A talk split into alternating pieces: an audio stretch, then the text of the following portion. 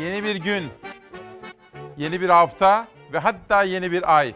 1 Haziran 2020 Pazartesi sabahından Çalar Saat'ten Demokrasi Meydanı'ndan günaydın efendim. Hoş geldiniz. Bugün özel bir gün. Bu sabah özel bir yayınla karşınızdayız. Bir şey soracağım. Yakarsa dünyayı kim yakar? Garipler yakar. Bugün Amerika'daki gelişmeleri dikkatle ve yakından takip edeceğiz. Özel bir yayın yapacağız çünkü dünyanın süper gücünü yaşadığı nefes alamıyorum çığlığı ve bunun perde arkası, öncesi, sonrası canlı bağlantılarla bunları konuşacağız. Bunun dışında merhaba yeni hayat. Acaba eskisi gibi mi olacak? Hayır. Yeni normaller nedir? Uzman görüşleri, Sağlık Bakanı'nın açıklamaları, iktidarıyla muhalefetiyle pek çok kesimden gelen açıklamalar 65 yaş üstünün dün sokağa çıktığı zaman hükümete duyması için yükseltmiş olduğu ses. Her birini konuşacağız. Ve gayet tabii ki ekonomi, esnaf başta olmak üzere, çek mağdurları dahil olmak üzere sizlere çok geniş bir alanda haberler yapacağız efendim. İsmail Küçükkaya Demokrasi Meydanı başlıyor. Şeynaz hazır mıyız gazetelere? Yönetmen koltuğunda bu hafta bize Şeynaz yardımcı olacak. Hadi buyurun gazete manşetleriyle yolculuğumuza gidelim. Hürriyetle başlıyorum. Karanlık ellerin işi diyor. Suikasta kurban giden Hrant Dink'in eşi Raquel Dink'e yönelik tehdit mesajını Hosrof Dink'e sordum. Şu sağduyulu yanıtı verdi. Bu hiçbir vatanseverin işi olamaz. Olsa olsa karanlık ellerin işidir diyor. Nedim Şener'in özel bir röportajı Hürriyet'in birinci sayfasında manşette. Dün İçişleri Bakanı Süleyman Soylu gerek bu konuya ilişkin gerekse de ülkemizde yaşayan kardeşlerimizin gitmiş olduğu bir kiliseye yönelik haince bir saldırı gerçekleşmişti. Soylu her iki saldırı ile ilgili gerekenin yapıldığını, faillerinin yakalandığını duyurdu efendim. Bugün işte bütün bunları konuşacağız çok detaylı olarak ama önce özel bir yayın dedim ya sizlere. Sizi önce Amerika'ya götürmek istiyorum. Manşetimiz şu, Amerika'dan yola çıkarak söylüyoruz. Yakarsa dünyayı garipler yakar.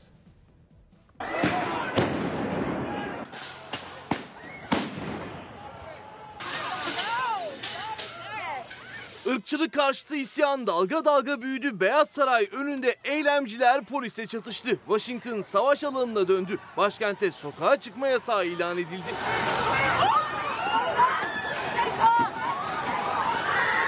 Siyahi George Floyd'un polis şiddeti sonucu ölmesi Amerika'yı ayağa kaldırdı. Protesto gösterileri 6. gününe girdi. İsyan 30'dan fazla kente yayıldı. Gözaltına alınanların sayısı 1700'ü aştı. Göstericilere karşı polisin sert müdahalesi sürdü. Özellikle Beyaz Saray önünde toplanan kalabalığa müdahale sırasında arbede yaşandı. Eylemciler bazı binaları ateşe verdi. Polis onları dağıtmak için biber gazı kullandı. Dumandan göz gözü görmedi. Protestolar dinmeyince başkent Washington'da sokağa çıkma yasağı ilan edildi. Yasağa rağmen eylemciler yine sokaktaydı. Ana kent New York'ta da protestocular ve polis karşı karşıya geldi. Yol kapatan eylemcilerin üzerine polis araçlarını sürdü. Öfke daha da arttı. George Floyd'un öldüğü Minneapolis'te ise Trump yanlıları da sokağa çıktı. Bir tır şoförü tırıyla eylemcilerin arasına daldı. Korku ve öfke dolu anlar yaşandı. Açıklamalarıyla protestocuların tepkisini çeken Trump'tan yeni bir hamle daha geldi. Amerika Başkanı Antifa grubunu terör örgütü olarak tanıyacağını açıkladı. Trump ana akım medyayı da gösterilerde öfke ve anarşiyi köpürtmekle suçladı. Amerika Birleşik Devletleri'nde tansiyon hala çok yüksek. Amerika'daki gelişmeleri bütün bölüm ve boyutlarıyla Zafer Söken takip ediyor. Bunun başka ülkelere yansımaları da var. Korona ile birlikte Amerika'daki olayların başka ülkelere yansımasında Beyza Gözeyik takip ediyor. Bugün sizlere detaylı olarak anlatacağım. Mahmut abimizden bir mesaj geldi. Sesini duyurmamızı istiyor. Mahmut Solak Subaşı diyor ki, sevgili İsmail Küçükkaya günaydın. Amerika'dan sevgiler. Özellikle New York ve New Jersey civarında çok sayıda Türk mahsur kaldı ve devletimizin kendilerini kurtarmasını bekliyor diyor. Ben de bu konuyu yakından takip edeyim efendim. Bir de Fatih Portakal kardeşime benim bir fotoğrafımı koymuşlar. Bakın ne istiyorlar? Anıl kardeşimiz ne diyor? İsmail abi lütfen duyur sesimizi. 1 milyon kişi ehliyet affı bekliyoruz. Çeşitli sebeplerden ehliyetine el konulup alamayan büyük bir kitle izliyor. Fatih ile benim fotoğrafımı koymuşlar. Ama bunu bilmiyorum. Ben böyle bir ehliyet affı diye bir kavram duymamıştım ama söz veriyorum bu konuyu da çalışacağım bakalım. İşin aslı asları neymiş öğrenelim. Hürriyetten bir haber daha sonra karara geçiyorum. Laf değil eserleri yarıştıralım diyor. İstanbul'da Atatürk Havalimanı'na 45 günde inşa edilen Profesör Doktor Murat Dilmener Acil Durum Hastanesi'ni açan Cumhurbaşkanı Erdoğan laf yerine eserlerin yarıştırıldığı bir Türkiye istediğini söyledi. Bu konuyu da bugün sizlere detaylı olarak anlatacağım. Hatta Cumhurbaşkanı dün akşam böyle açık açık da sigara içilmesine zaten karşı biliyorsunuz. Bence doğru bir tavır takınıyor. Ben de bir yeşil ağacıyım üstelik biliyorsunuz. Fakat sigara içenlerle ilgili tamamen duygusal gerekçelerle Cumhurbaşkanı yaptığı çok çarpıcı açıklamalar var. Sigara, tütün ürünleri ve vergilendirme konusunda çok çarpıcı bir açıklama. O da yayına hazırlanıyor. Yayına hazırlan hazır olduğu anda sizlere de onu aktaracağım. Şimdi Hürriyet'ten Karar Gazetesi'ne geçiyorum. Korona ilişkin bir manşet bizi bekliyor. Normalleşme dersi Bolu'dan. İki buçuk aydır süren kısıtlamalar en kapsamlı normalleşme adımıyla bugün kalktı. Ancak milat gününde Bolu örneği uyarı fişeği, kentteki vakaların sokak yasağından önce ve sonra artması, iki ayı dikkatli yönetemezsek neyle karşılaşabileceğimizin örneği oldu. Kural günlük hayat dengesinin iyi kurması gerektiğini gösterdi. Bilim insanları da tedbirde salgın kafeste kalır, rehavette ikinci pik yaşanır dedi. Bugün işte bütün bunları anlatacağız. Yeni normal falan diyoruz ya sokaklar açılıyor vesaire hepsini de konuşacağız. Ama eğer birbirimize itimat ediyorsak size şunu söyleyeyim. Ben ciddi olarak kaygılıyım. Dolayısıyla ben ve bütün etrafım, sevdiklerim, ekip arkadaşlarım kurallara harfiyen uymaya devam edeceğiz. Çünkü bunun hala büyük bir risk olduğunu farkındayız. Bunun neden olduğunu sizlere bilim insanları üzerinden anlatacağım. Ama şimdi önce Türkiye'm başınız sağ olsun demek istiyorum. Bursa'da bir kavgayı ayırmak isteyen bir polisimiz şehit oldu.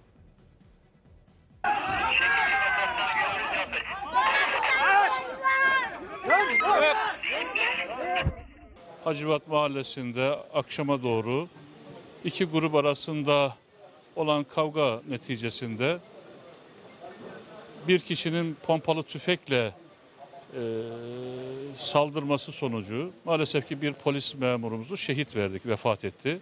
İki grup arasında kavga çıktı. İhbar üzerine polis asayişi sağlamak için kavgaya müdahale etti. Eli silahlı bir magandanın etrafa saçtığı kurşunlar toplam 3 can aldı. Bir polis şehit. Yine bu pompalı tüfekten çıkan mermiler karşısındaki bir vatandaşımız vefat etti. Yine bir vatandaşımız şu an ağır durumu gözüküyor ameliyatta.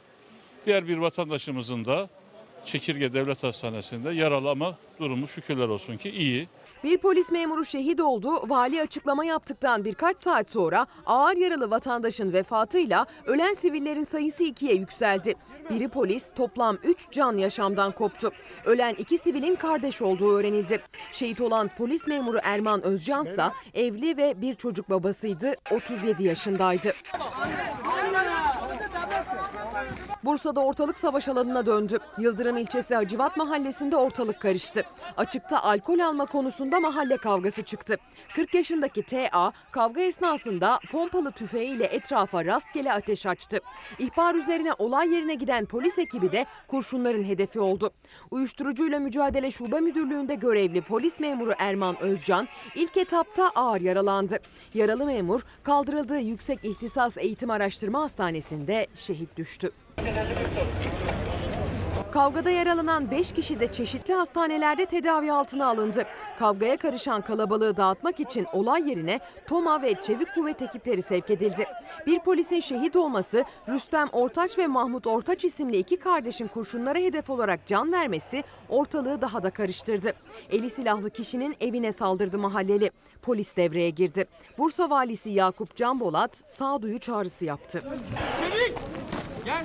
Dörtlü deri kolda. Cepheniz dönecekse gelin. Burada hazır duracağız. Gel. Vatandaşımızın da suhuletle sakin hareket etmesi gerekir. Herkesi sağduyuya davet ediyoruz.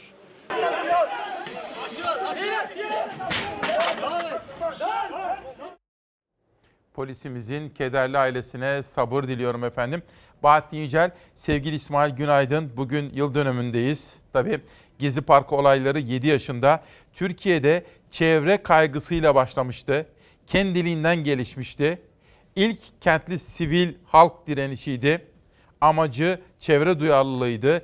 Milli Demokratik Devrim Hareketi'ydi. Bu yüzden çok korkuttu birilerini. Ne iktidar anlayabildi ne de muhalefet anlayabildi diyor Bahattin Yücel. Bir dönem bakanlık da yapmış bir isim. Yıl döneminde 7. yıl döneminde Gezi Parkı ile ilgili düşüncelerini bizlere anlatmış. İsmet Bey, İsmail Bey günaydın diyor. Yakarsa dünyayı kim yakar? Özel banka vakıf sandığı emeklileri bayram ikramiyelerini alamıyorlar. Günlerdir yazıyoruz. Kimse sesimizi duymuyor, duyuramıyoruz diyor efendim. Özel bankaların vakıf mı diyordu? Özel banka vakıf sandığı emeklileri diyordu efendim. Böylece Hürriyet ve Karar'dan sonra Sözcü gazetesine geldi sıra. Sözcü gazetesinde CHP lideri Kılıçdaroğlu'nun Saygı Öztürk'e yapmış olduğu özel bir açıklama manşetlerde. CHP lideri Kılıçdaroğlu siyasi partiler yasasının değiştirilmesine varız dedi ve sözcüye şunları söyledi. Milletvekilini lider değil halk belirlesin. %10 seçim barajının kaldırılmasını veya makul seviyeye indirilmesi gerektiğini de söyleyen Kılıçdaroğlu şöyle konuştu. İki yeni parti kuruluyor ama bunların seçime girmemesi için iktidar ve ortağı MHP arayışa giriyor. Bu demokrasiye inanmamaktır. Eğer engellenirse kumpası bozmak boynumuzun borcudur. Siyasi partiler yasasına iki temel değişiklik yapalım. Bir, %10 barajını kaldıralım veya 7'ye, 5'e, 3'e indirelim. İki, vekilleri lider değil millet belirlesin diyor. Doğrusu bence de bu seçim barajı ile ilgili düzenleme şarttır. Çünkü ta 12 Eylül darbe döneminden Türkiye'ye miras kalmıştır. Bunu değiştirmek gerekmektedir. Bence 3, bilemedim 5 olması gerekir. Ve vekilleri liderlerin değil de halkın seçmesi gerektiğini söylüyor. Bence de burada doğru söylüyor efendim. Bir sonraki manşete geçelim. Bir FETÖ manşeti geliyor. 15 Temmuz'un en önemli sırrı ortaya çıktı. Darbeci general darbe günü başbakanlıkta uyurken yakalandı. Darbe girişiminin ardından dönemin Genelkurmay Başkanı Akar'ın yanında Çankaya Köşkü'ne giden tüm General Mehmet Dişli'nin yakalanış öyküsü şöyle. Adının FETÖ'nün yükseltilecekler listesinde olduğu belirlenen Dişli, darbe girişimi başarılı olmayınca 16 Temmuz'da Hulusi Akar'la Çankaya Köşkü'ne gelip dönemin Başbakan Yardımcısı Tuğrul Türkeş'in odasına girdiler. Akar'a gizlice Dişli'nin darbeci olduğunu ima etti. Türkeş, Dişli'ye odanın dışına çıkmasını söyledi. Başbakanlıktaki boş bulduğu odaya geçen Dişli kanepede uyudu. 16.30'da polis Dişli'yi uyandırıp götürdü diyor efendim bakın. Son derece ilgi çekici detaylar var Saygı Öztürk'ün bugünkü köşesinde. Zaten şu fotoğrafa baktığınız zaman da o hain gecedeki en çarpıcı anlardan birini görmüş olacaksınız. Dişli kendini gizlemeye çalıştı ama diyor. Tüm General Dişli Akar'ı darbecilerle Akıncı üstüne götürmüştü. Girişimin sonuç vermeyeceği ortaya çıkınca Akar'la helikoptere binip başbakanlığa gelmişti diyor. Dikkat çekici bir manşet. Hepiniz çok iyi hatırlayacaksınız ama yine de bir sormak isterim. So, muhabbet olsun. Geçen hafta eski başbakan Davutoğlu bu konuda ne söylemişti efendim? Dişli konusunda.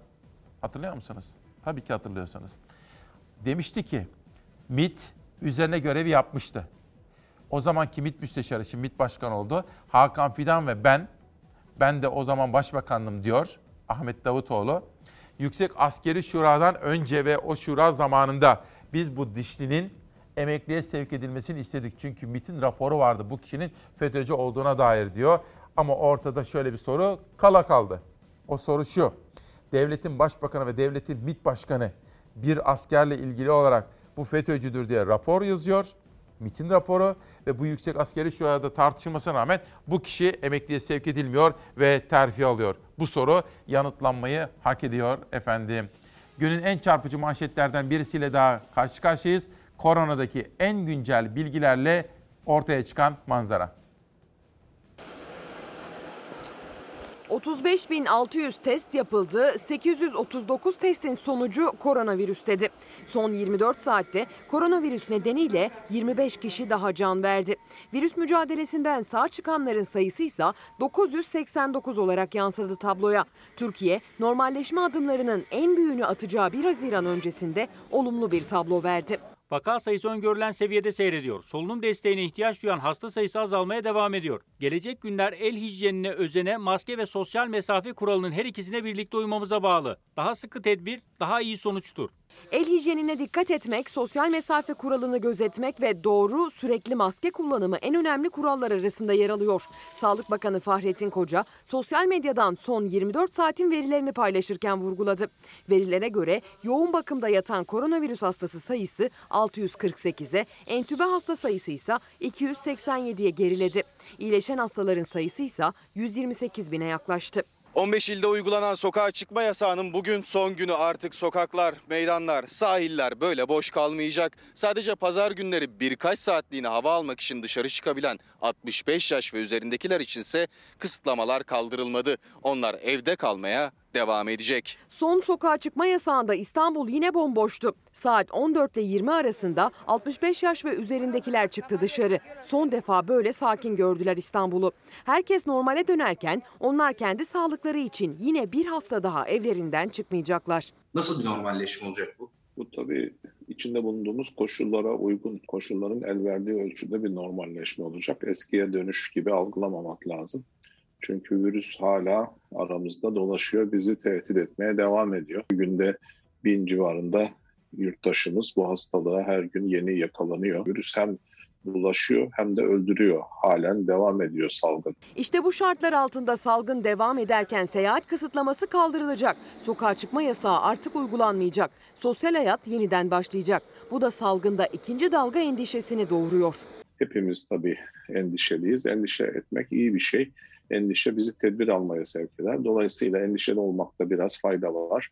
E, hepimiz dikkat edersek, bu üç kurala uyarsak e, sorun çok olmayacaktır diye düşünüyorum ben. Çünkü virüs hala bizimle olmaya devam edecek.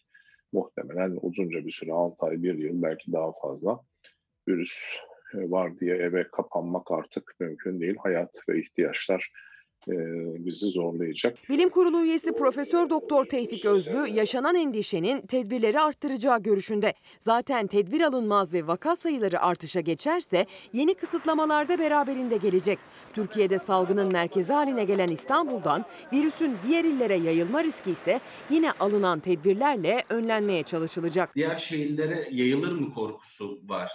Bu mümkün mü acaba? Bu nasıl önlenecek? Aslında bu dediğiniz risk e, var ama bu risk yönetilebilir bir risk. Asemptomatik olup da taşıyıcı olanlar için daha çok risk söz konusu. Binde üç buçuk gibi bir rakam söyledi Sağlık Bakanımız. Binde üçlük bu oran şimdiye kadar yapılan testlerle tespit edilen hayalet taşıyıcıların oranı.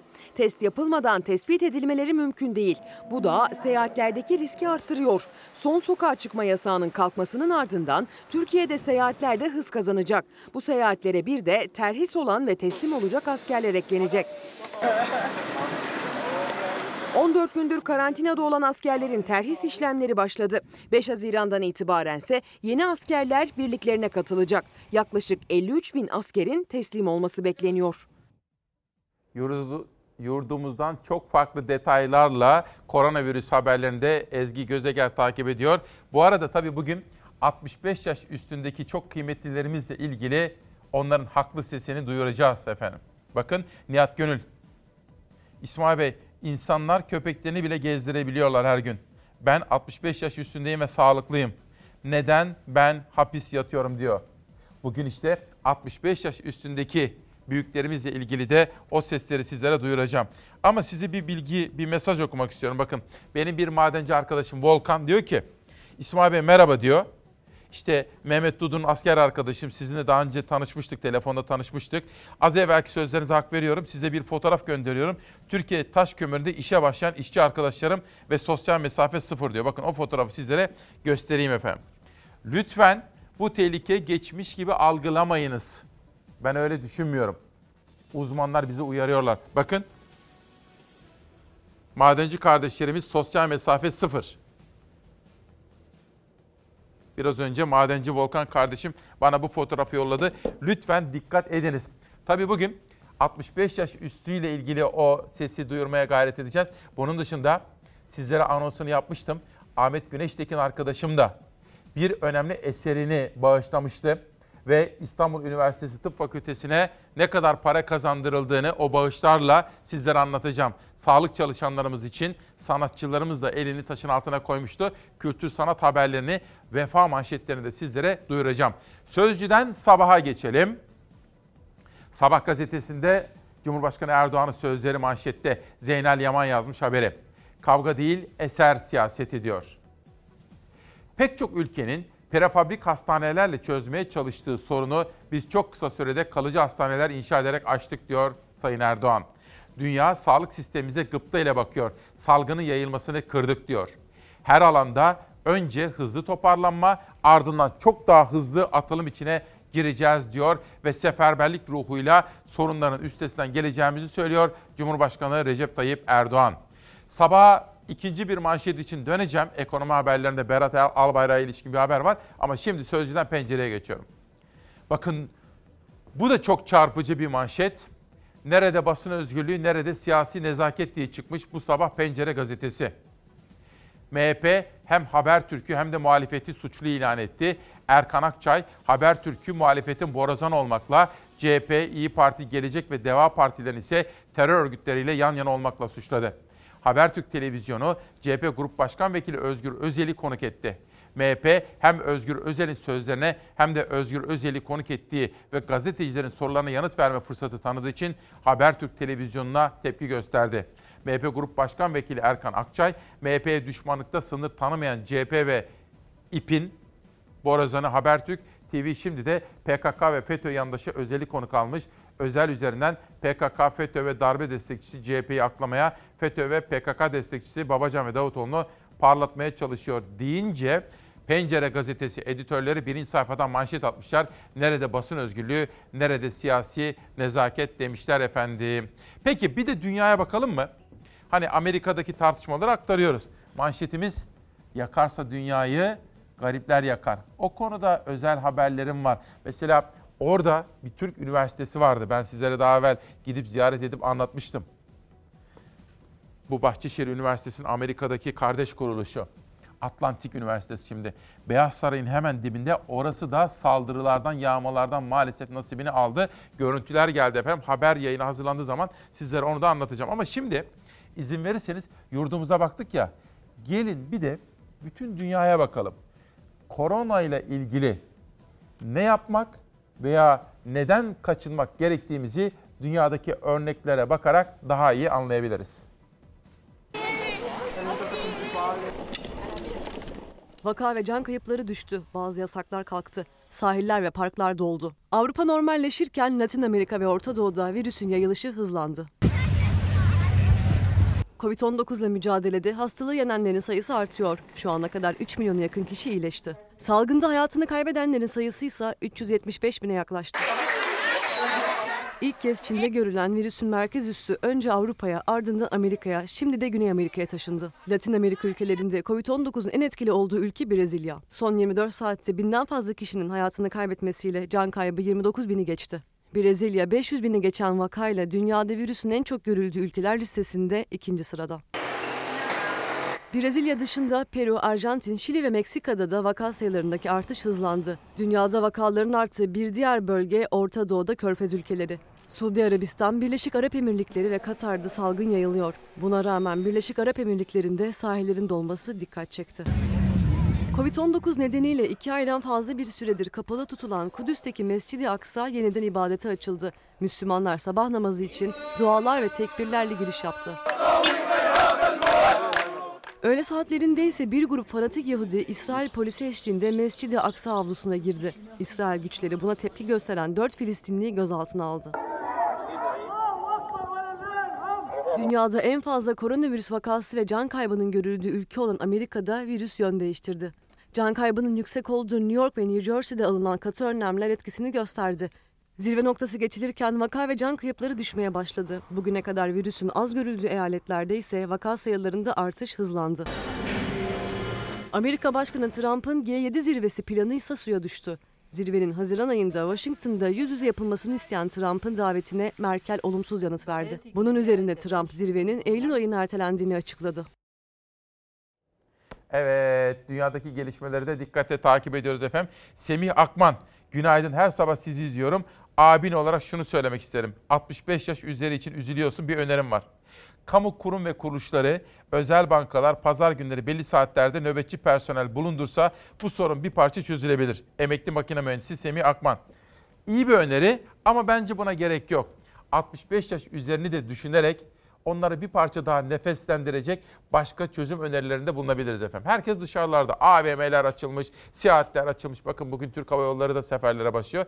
65 yaş üzerini hem koruyup hem de onları daha fazla nefes alma imkanı ile buluşturabiliriz efendim. Bu öneri için teşekkür ediyorum ama galiba Bilim Kurulu ve Sağlık Bakanı bu konu üzerinde çalışıyorlar. Çünkü meselenin psikolojik boyutu da var. Şimdi Bir Gün Gazetesi'ne geldi sıra. Bakalım manşette ne var? Şehir hastanelerine ödenen kira ürkütüyor. Doktor Ergun Demir ve Doktor Güray Kılıç'ın haberleri bir günün manşetinde. Şehir hastanelerinin kirası için geçen yıl 5 milyar lira ödenirken bu tutar yılın ilk 4 ayında 2,5 milyar lirayı buldu. Yani diyorlar ki ilk 4 ayında bu kadar olursa 12 ayda 3 ile çarp demek ki 7,5 milyar eski parayla 7,5 katrilyon lira. 5 yıldızlı otel konforunda diye sunulan ve tanıtımında hastanelerin hosteslerle karşılandığı şehir hastaneleri para yutmaya devam ediyor. Sağlık Bakanlığı 19 hastane için bu yılın ilk 4 ayında ev sahibi şirketlere 2,5 milyar lira ödedi. Bu rakam geçen yıl 5 milyar liraydı. Bu tablo yurttaşlar için kendi evinde kiracı olarak geleceğinin ipotek altına alınması anlamına geliyor. Şehir hastanelerinde tıpkı otoyol ve köprülerdeki geçiş garantisine benzer şekilde %70 yatak doluluk oranına denk gelen hizmet bedeli garantisi verildi. Bu şekilde konsorsiyumun kira dışındaki gelirleri garanti altına alındı. Her şey halkın sürekli hastalanacağı üzerinden hesap edildi. Garantisi verilen hizmetler arasında görüntüleme, laboratuvar, fizik tedavide yer alıyor diyor efendim. İşte bu da yine çarpıcı manşetlerden birisi. Peki bir de Aydınlık Gazetesi'ne geçelim. Şeynaz hazır mıyız? Geçelim bakalım. Evet. Her şey hazır, izin yok. Bir üretememe hikayesi. Bu da İsmet Özçelik'in Ankara'dan yazdığı bir çarpıcı manşet. Bakalım ne diyor. Türkiye üretim ekonomisini konuşuyor. Ama PTA yani elyafın ham maddesi için yerli üretim yapacak ve 1,5-2 milyar dolarlık ithalatı karşılayacak fabrika için izin hala çıkmış değil. Merkezi Gaziantep'te olan yerli bir firma Yumurtalık'ta bir tesis kurmak istiyor. Araziyi bulmuşlar. Devlete başvurmuşlar. Ya satın, ya kiralayın ya da yatırıma ortak olun teklifi götürmüşler. Arazi tarım alanı da değil. Yanıt alamamışlar. Milyarlarca dolarlık ithalat önlenecek ama ama kimsenin umurunda değil. Firma üretim için çırpınıyor ama önü bir türlü açılmıyor. Devlet izin için düşünürken Mısır Türk yatırımcıyı buldu ve Mısır'a davet etti. Bedava arsa, 10 yıl vergi yok, ucuz tarife elektrik teklif etti. Bir tek istekleri var, 2000 Mısırlıya iş. Yatırım için sürekli arayışta olan Cumhurbaşkanı Erdoğan durumdan haberdar mı bilemiyorum. Ama durum bu. Acilen devreye girmesi gerekiyor diyor.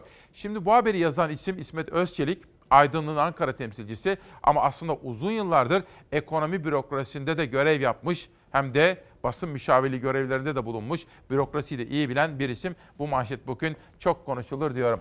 Cumhurbaşkanı Erdoğan dün hastane açılışları yaptı. Haberlerde izliyorsunuz onları da. Biz de verdik. Ama bunun dışında sigara içenlerle ilgili bir ironisi de oldu. Erdoğan'ın sigara karşıtı olduğunu biliyorsunuz aslında. Ama sigara ve vergi üzerinden Erdoğan'ın bu sözleri de çok konuşulur. Biz de şu anda vergiler içerisinde zaten en çok vergi yükünü sigaraya yüklüyoruz. Yani acaba ne derler diye de düşünmüyoruz. Çünkü biz bu sigara müptelası olan vatandaşlarımızı çok seviyoruz. İstiyoruz ki onların sigara fiyatlarını artıralım. Belki o zaman bu işten yavaş yavaş kaçarlar diye düşünüyoruz. Fakat yine de kaçmıyorlar nedense. Ama biz yine vergiyi sigaraya bindireceğiz. Böylece de bu yola devam edeceğiz. Ve özellikle Birleşmiş Milletler, Yeşilay ve TÜBİTAK olarak da bu konudaki ayrıca vergi dışı çalışmalarımızı sürdürmeye devam ediyoruz. Ve bu mücadelemizi de inşallah sonuna kadar devam ettireceğiz. Çok açık. Ben de bir sigara karşıtıyım efendim. Kendimi yeşil ağacı addediyorum diyorum. Sırada Cumhuriyet Gazetesi var aydınlıktan sonra. İpek Özbey önemli bir manşet atmış. Bir vefa manşeti diyebilirim buna. Emel Korkmaz'ın ne acısı dindi ne de Ali İsmail'in adını yaşatmaz mı? Rüyama bile gelmiyor. Emel Korkmaz her gün Ali İsmail'in odasına giriyor. Yavrum seni çok özledim. Bir kere rüyama gel diyor ama o hiç gelmiyor. 7 yılda kendisini en çok adaletsizliğin yaraladığını söylüyor. Kurdukları vakfı ise o Eskişehir'de kuşlara su verdi, Afrika'da can suyu oldu sözleriyle anlatıyor. Ali İsmail'in darp edilirken vurmayın öldüm dediğini anımsatan abisi Gürkan Korkmaz ise aynı düzen Amerika'da George Floyd'u nefessiz bıraktı. İronik olan Erdoğan'ın bunu kınaması. Tabii kınanacak bir olay ama bunu söylerken muhaliflere bunların yapılmasına da izin verilmemeli diyor. İpek Özbey'in bugünkü röportajı 7. yılında Gezi Parkı'na ilişkin bir sembol isimle yapılmış efendim. Bugün Haziran, yeni bir gün, yeni bir hafta. Amerika'daki olayları çok detaylı olarak sizlere aktaracağız. Hazırlıklarımız var. Amerika'dan canlı bağlantılarımız var. Çok önem verdiğimiz gazetecilerle konuşacağız. Manşetimiz şu İsmail Küçükkaya Demokrasi Meydanı'nda yakarsa dünyayı garipler yakar. Bu arada hafta sonu çok üzüldük. Çünkü bizim dilimizin, bizim düşüncemizin, kültürümüzün, bizim felsefemizin derin bir ismiydi o. Oruç Aroba. Onu kaybettik. Bugün ve bu hafta boyu ondan alıntılar yapacağım size. Güven diyor, güven saf bir şeydir ve çok da güçsüzdür aslında. Güveni kaybetmemek gerekir. Bir daha geri de gelmez güven. Bir kez yitince sonsuza dek yitiktir. En önemli duygu güven. Bugün Haziran'ın biri. Yani artık yaz. Yaz geldi. Yeni bir sabah, yeni bir gün, yeni bir hafta hatta yeni bir ay. İsmail Küçükkaya ile 1 Haziran 2020 Pazartesi sabahına hoş geldiniz efendim. Şenaz şöyle bir dışarıya bakalım. Yakarsa dünyayı kim yakar? Yakarsa dünyayı garipler yakar. Müslüm Baba'yı da bugün hatırlayacağız. Bu etiket nereden geldi? Dün gündem çalışmamızı yaparken Nihal Kemaloğlu'ndan geldi öneri. Şöyle, Amerika'daki gelişmeler bugün ana gündem maddemiz olacak efendim. Çalarsat gazetesini yaptık Zeray Kınacı ile birlikte. Dilek zehir gibi bir gazete çizdi.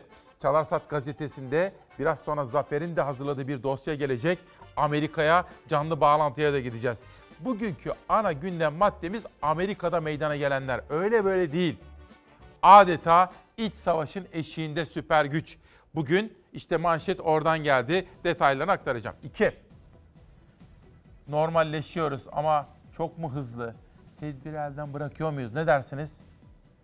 Biraz önce ajanslara haberler düştü. İstanbul'da trafik durma noktasında. Acaba gereken önlemleri alarak mı normalleşiyoruz?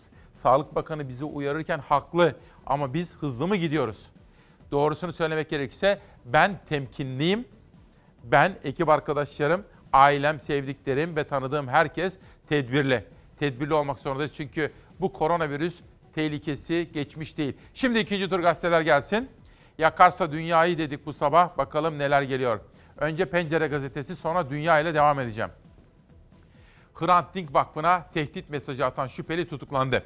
Hrant Dink Vakfı'na tehdit içerikli mail atan HA'nın ilk ifadesi ortaya çıktı. Azerbaycan uyruklu kız arkadaşının anlattıklarından etkilendiğini öne süren zanlı çıkarıldığı mahkeme tarafından tutuklandı. Bu kişinin hemen yakalanması ve bu kişiyle birlikte İstanbul'da bir kiliseye, bir Ermeni vatandaşlarımızın yoğun olarak gittikleri bir kiliseye de yine bir saldırı düzenlenmişti. O kişi de yani o halk düşmanı da yakalanmıştı. Süleyman Soylu bu iki kişinin yakalanmasıyla ilgili olarak duyduğu hisleri anlattı. Adalet kavramını ön plana alarak Soylu dedi ki hemen yakaladık o iki kişiyi dedi efendim. Geçelim bir sonraki manşete. Ha bu arada ama İzmir'deki o halk düşmanları da kim bulunamadı hala. O minarelere girdiler, bizi birbirimize düşürmeye çalıştılar ya, başaramadılar.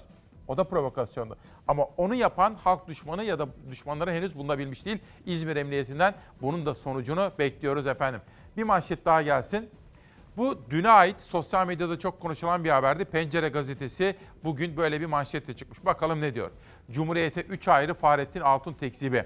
Cumhuriyet Gazetesi'ne Cumhurbaşkanlığı İletişim Başkanı Fahrettin Altun'la ilgili yaptığı haberler nedeniyle birinci sayfadan 3 ayrı tekzip yayınlama cezası verildi. Cumhuriyet Gazetesi'ne Cumhurbaşkanı İletişim Başkanı Fahrettin Altun'un Kuzguncuk'ta vakıflardan 258 liraya kiraladığı araziye yaptırdığı şömine ve çardağın İBB ekiplerince yıkılmasına dair yapılan haberler nedeniyle birinci sayfadan 3 ayrı tekzip yayınlama cezası verildi. Tabi gazete o ceza yani o tekzipleri yayınladı ama aynı zamanda birinci sayfada yine Kılıçdaroğlu'nun bu tekzibe ilişkin görüşlerini de utanacaklar başlığı altında verdi. Efendim günün medya notu da işte böyleydi. Bir sonraki manşete geçelim lütfen. Evet Dünya Gazetesi ekonomiye dair gelişmeleri de sizlere aktaracağım ama Türkiye'm iki günlük sokağa çıkma kısıtlaması bitti. Ama sizi uyarmak isterim.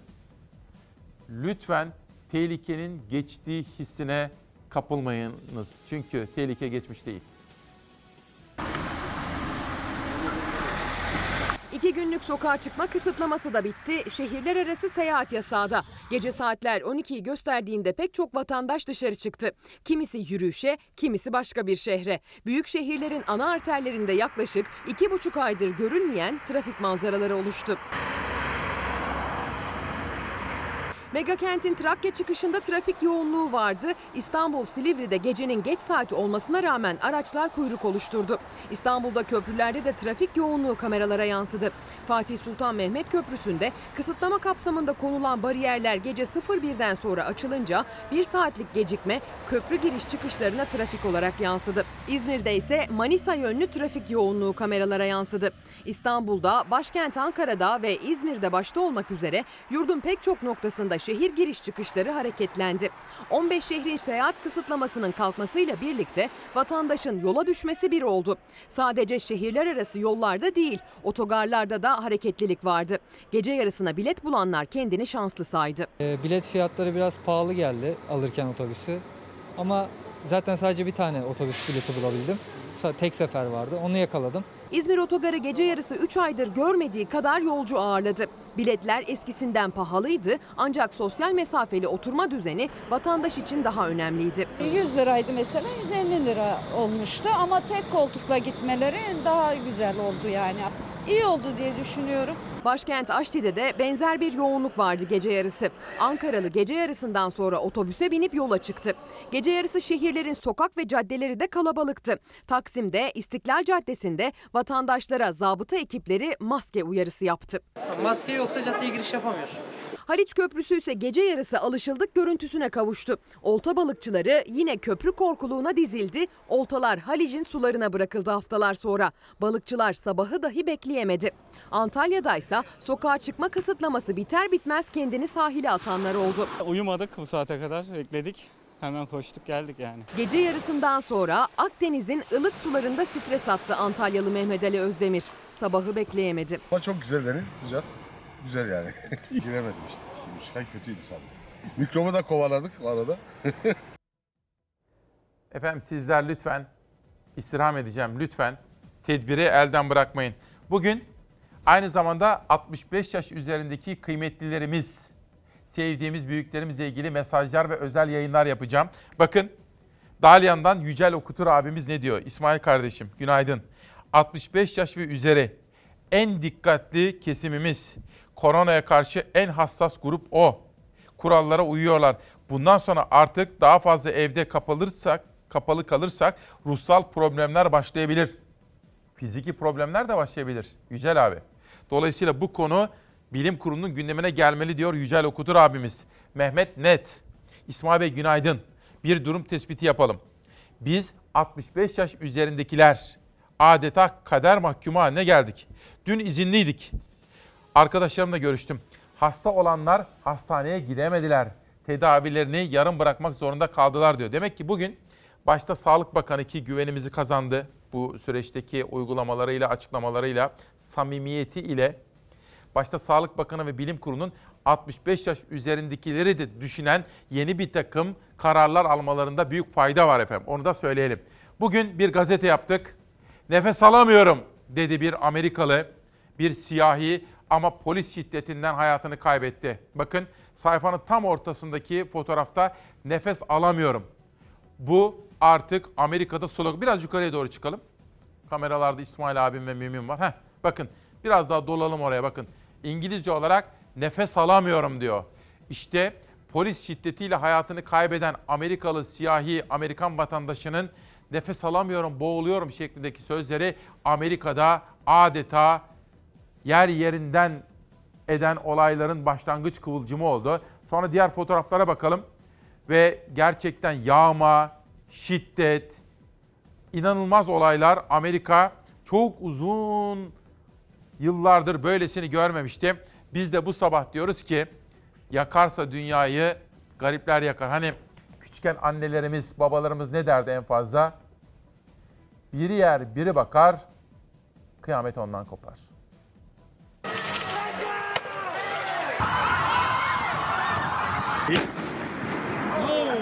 İsyan ateşi büyüdü. Tüm ülkeyi sardı. 25 kentte sokağa çıkma yasağı ilan edildi. Trump radikal sol grupları suçladı. Orduya sokağa inme emri verdi. Yönetimim çetelerin şiddetine izin vermeyecek, bunu durduracağız.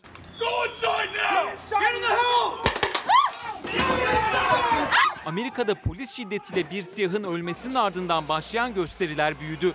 İsyanın 5. gününde protestolar onlarca şehre yayıldı.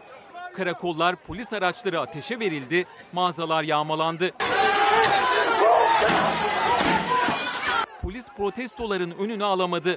İsyan başkent Washington'a sıçradı. Göstericiler Beyaz Saray'ı hedef aldı. Başkan Trump öfke kustu. Beyaz Saray'ın çitlerini açsalardı hayatımda gördüğüm en saldırgan köpeklerle ve en uğursuz silahlarla karşılaşacaklardı. Trump'ın sosyal medyadan yaptığı bu paylaşım tepkileri daha da büyüttü. Beyaz Saray önünde toplanan kalabalığın sayısı dün daha da arttı.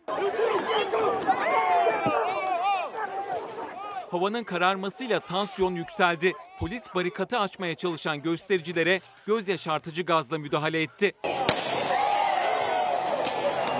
Başkentin birçok noktasında olaylar gece boyunca sürdü.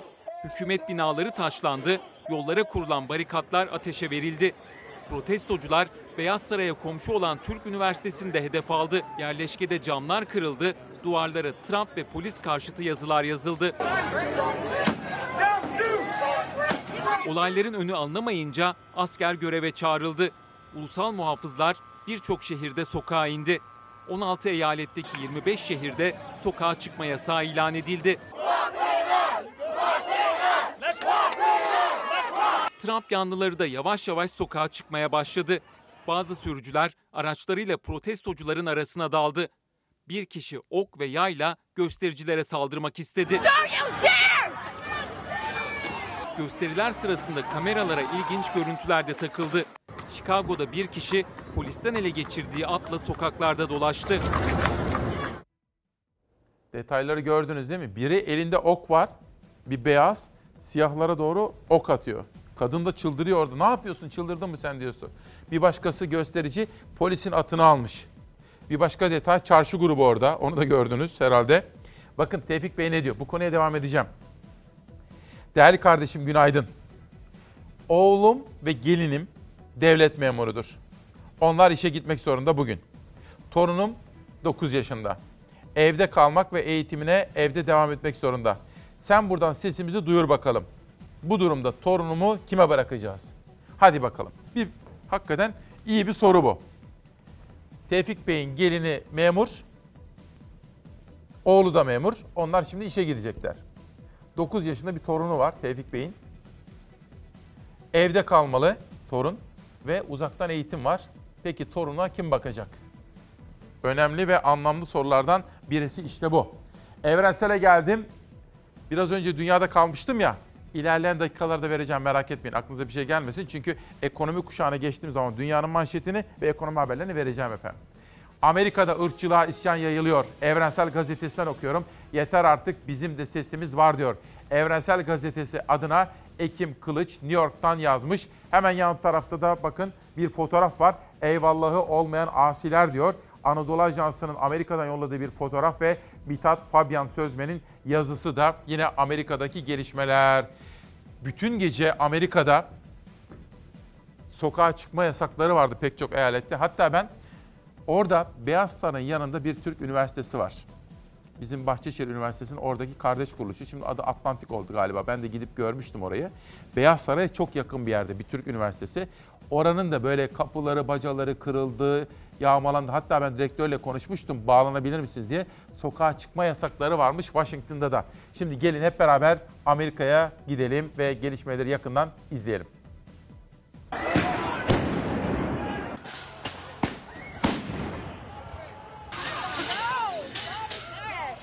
Irkçılık karşıtı isyan dalga dalga büyüdü. Beyaz Saray önünde eylemciler polise çatıştı. Washington savaş alanına döndü. Başkente sokağa çıkma yasağı ilan edildi.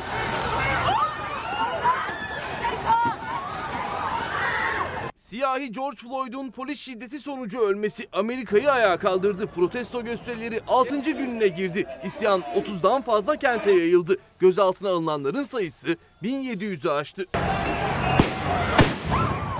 Göstericilere karşı polisin sert müdahalesi sürdü. Özellikle Beyaz Saray önünde toplanan kalabalığa müdahale sırasında arbede yaşandı. Eylemciler bazı binaları ateşe verdi. Polis onları dağıtmak için biber gazı kullandı. Dumandan göz gözü görmedi. Protestolar dinmeyince başkent Washington'da sokağa çıkma yasağı ilan edildi. Yasağa rağmen eylemciler yine sokaktaydı. Ana kent New York'ta da protestocular ve polis karşı karşıya geldi. Yol kapatan eylemcilerin üzerine polis araçlarını sürdü. Öfke daha da arttı. George Floyd'un öldüğü Minneapolis'te ise Trump yanlıları da sokağa çıktı. Bir tır şoförü tırıyla eylemcilerin arasına daldı. Korku ve öfke dolu anlar yaşandı. Açıklamalarıyla protestocuların tepkisini çeken Trump'tan yeni bir hamle daha geldi. Amerika Başkanı Antifa grubunu terör örgütü olarak tanıyacağını açıkladı. Trump ana akım medyayı da gösterilerde öfke ve anarşiyi köpürtmekle suçladı.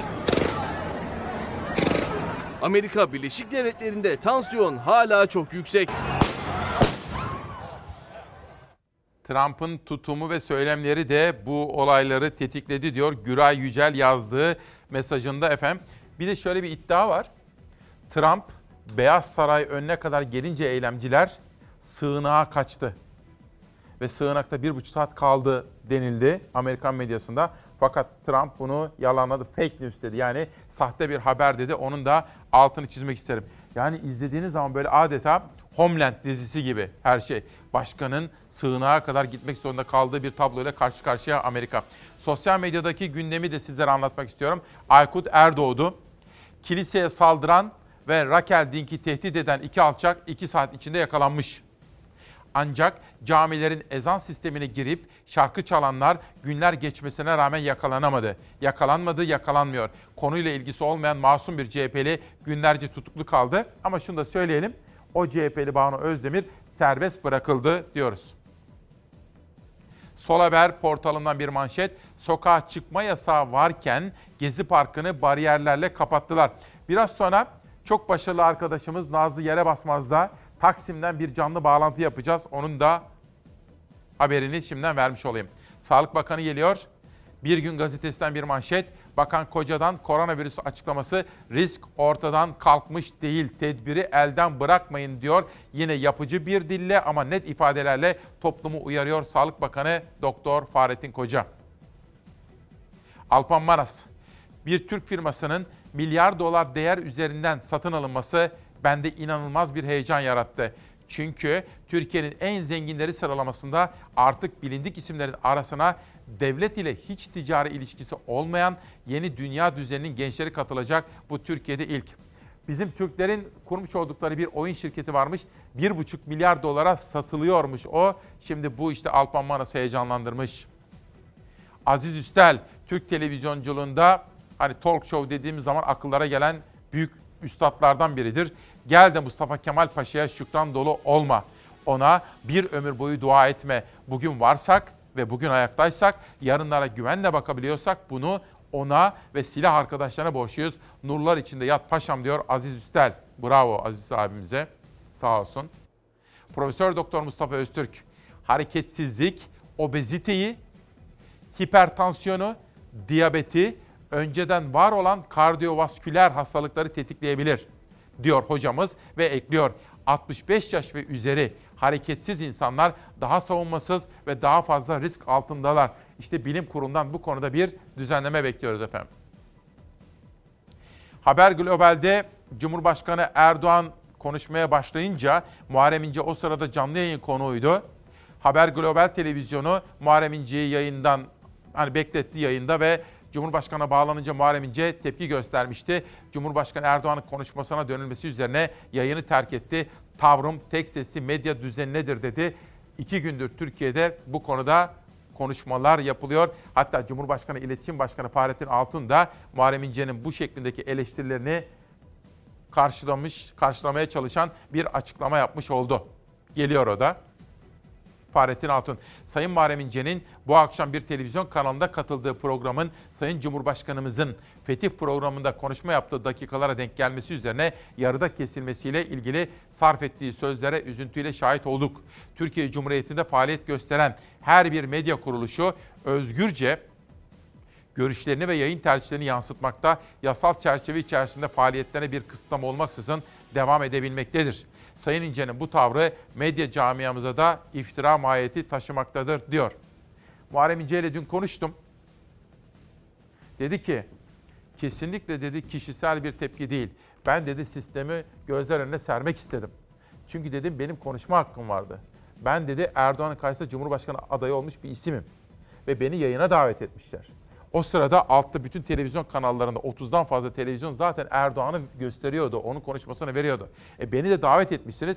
Benim sesimi kesmek nezaketsizliktir. Sessiz kalamazdım dedi Muharrem İnce. Dün aradım kendisini de konuştuk. Ve Erdal Tezcan 300 bin esnafa hapis yolu. Bu haberi ben Cuma günü okumuştum.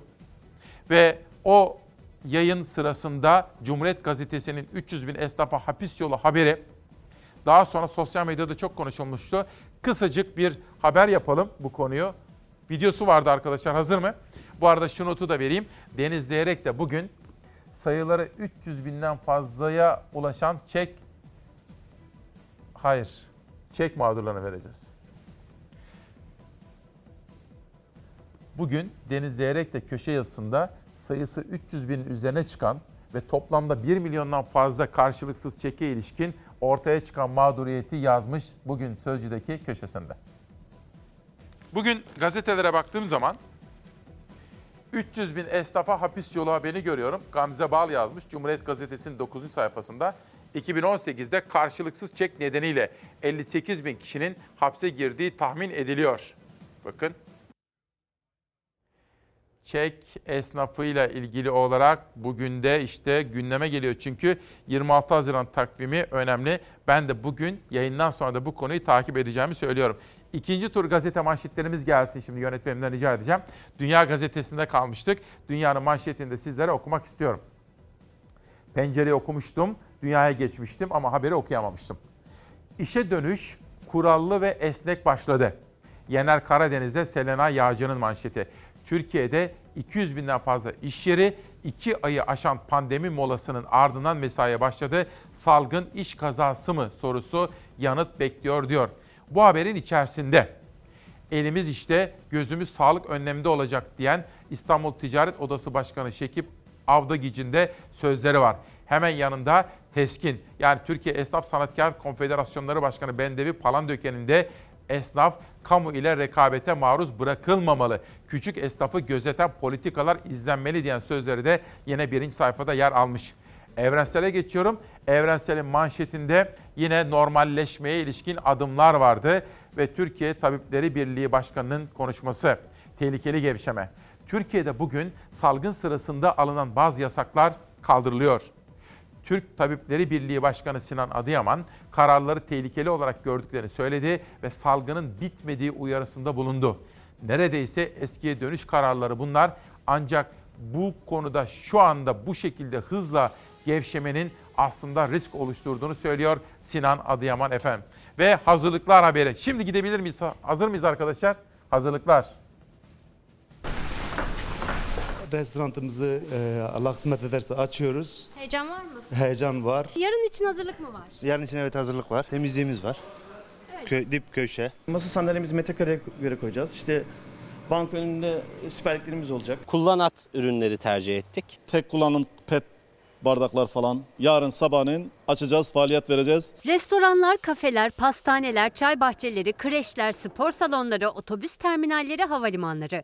Normalleşme öncesi son hazırlıklarını tamamladılar. Temizlikler yapıldı. Ellerde metreyle masalar arası sosyal mesafe ölçüldü. Yeni döneme uyum sağlamak için gerekli şartlar sağlandı. Normalde masalar arası 1.50 olması gerekir. 20 de biz kattık 1.70.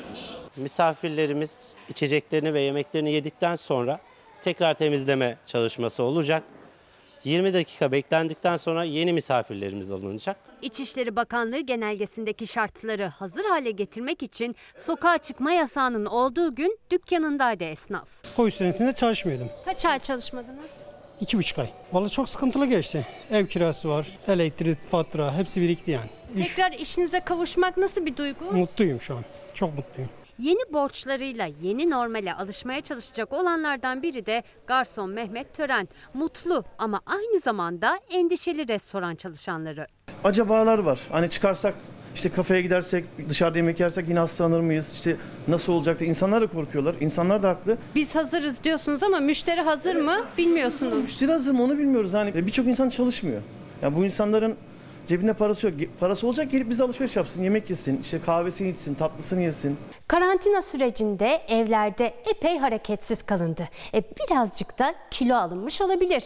Bu sebeple birçoğunun normalleşmeyle birlikte ilk gitmek isteyecekleri yerler spor salonları.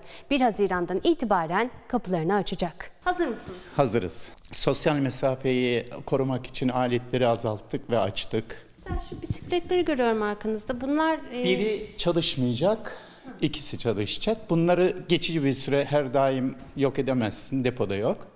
Ama birini off durumunda kapalı olacak, çalışmayacak. Bununla onun arası zaten 1,5-2 metre. Koşu bantlarında da keza aynı. Spor salonlarında aletlerin yerleşim düzeni ayarlandı.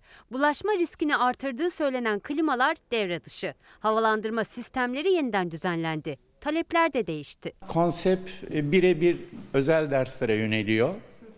Çünkü insanlar tedirgin. Daha kaliteli hizmet almak istiyor. Kurallara uyulmuyorsa o işletmeyi tercih etmemeliyiz. Oradan hizmet almamalıyız, ürün almamalıyız. Bu anlamalar yapabiliriz, sosyal medyada paylaşabiliriz. Kurallara uymayan işletmeler denetlenecek. İdari para cezaları uygulanacak. Kurallara uymayan müşterileri de ağır para cezaları bekliyor. İki aylık aranın ardından faaliyete geçecek yerlerden biri de havaalanları. Uçuşlar başlıyor. İstanbul Sabiha Gökçen, Esenboğa, İzmir Adnan Menderes, Antalya ve Trabzon havalimanlarında Covid sonrası ilk uçuşlar gerçekleştirilecek. İlk sefer sabah 10'da İstanbul'dan Ankara'ya. Havalimanlarına maskesiz kimse alınmayacak. Ateşi yüksek çıkan yolcuların uçuşuna izin verilmeyecek. HES kodu olmayan seyahat edemeyecek. Uçağa kabin bagajı alınmayacak.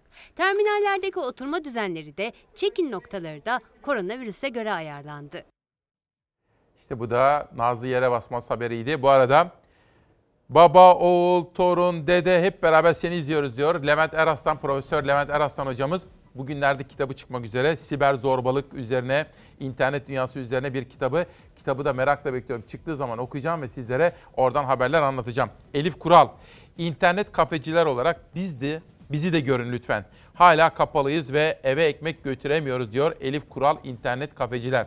Bu arada doğum günü kutlayan yani 1 Haziran'da dünyaya gözlerini açanlar kı- kıymetli Çalar Saat ailesi. Mesela bizim Alican var. Küçüklüğünden itibaren, doğduğu günden itibaren bilirim. Alican Çebi. Bugün 13 yaşına giriyor efendim. Bizim Saffet amcanın torunu Saffet Çebi'nin. Bir de Seval Hanım'ın, Seval Sürmen'in ve hem büyüklerini hem de bütün arkadaşlarını buradan sevgiyle selamlıyorum. Alican da her sabah bizimle birlikte olan bir gencimiz. 13 yaşında kafası çok çalışan bir genç. Ve dünyanın manşetlerine geldi. The New York Times gazetesi tabii ikiz kriz haklı. Çünkü bir taraftan bakın sayfanın bu tarafında pandemi var. Yani salgına ilişkin Amerika'nın yaşadıkları işte 40 bin 40 milyondan fazla insan çok büyük yoksulluk çekmeye başladı. işsizlik almış başını. Bir taraftan protesto eylemleri ve ortaya çıkan görüntüler sosyal medyada yayılıyor ve Amerika adeta polis şiddetiyle karşı karşıya bakın. Polisin de agresif yani saldırgan taktikleri nedeniyle diyor gazete ve Amerika'nın yaşadığı çifte kriz New York Times'ın manşetinde. Financial Times gazetesinde de aynı olay birinci sayfada ve Amerika'daki huzursuzluk Amerika'daki huzursuzluk artık dalga dalga yayılmaya başlandı ve bu da bir fotoğraf eşliğinde bakın. Amerika'da siyahilerin hayatı değerli midir, ucuz mudur? Black Lives Matter dedikleri Amerika'da bir siyahinin hayatı ucuz mudur, pahalı mıdır ve gerçekten yaşam konusu mudur? İşte Amerikalılar şimdi yoğun olarak bunu tartışıyor, bunu konuşuyor. The Guardian gazetesine geçiyorum. Bir öfke ve o öfkenin artık Amerika'ya dalga dalga yayılması, polisle göstericiler arasında meydana gelen gelişmeler. Amerika neler neler yaşıyor efendim inanılır gibi değil. Amerika'da meydana gelen bu durum dünyanın başka ülkelerine de sirayet ediyor.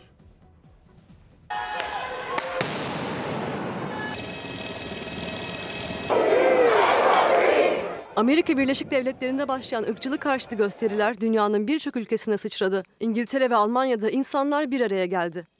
Brezilya'da binlerce insan aynı hareketten yola çıkarak kendi ülkelerinde yaşanan ırkçı saldırıları ve polis şiddetini protesto etti. Amerika'nın Minneapolis kentinde bir polisin siyahi Amerikalı George Floyd'u öldürmesi dünyayı ayağa kaldırdı. Amerika'nın birçok eyaletinde başlayan protestolar diğer ülkelere de sıçradı. Londra'da binlerce insan Trafalgar Meydanı'nda toplandı. Polis şiddetini protesto etmek için Amerika Büyükelçiliğine yürüdü. Irkçılığa yer yok, nefes alamıyorum pankartları her yerdeydi. Benzer görüntüler Almanya ve Danimarka'dan da geldi. Berlin'de Amerika Büyükelçiliği'nin önünde toplandı yüzlerce protestocu. Pankartlar ve sloganlarla ırkçılık karşıtı gösteri düzenlediler.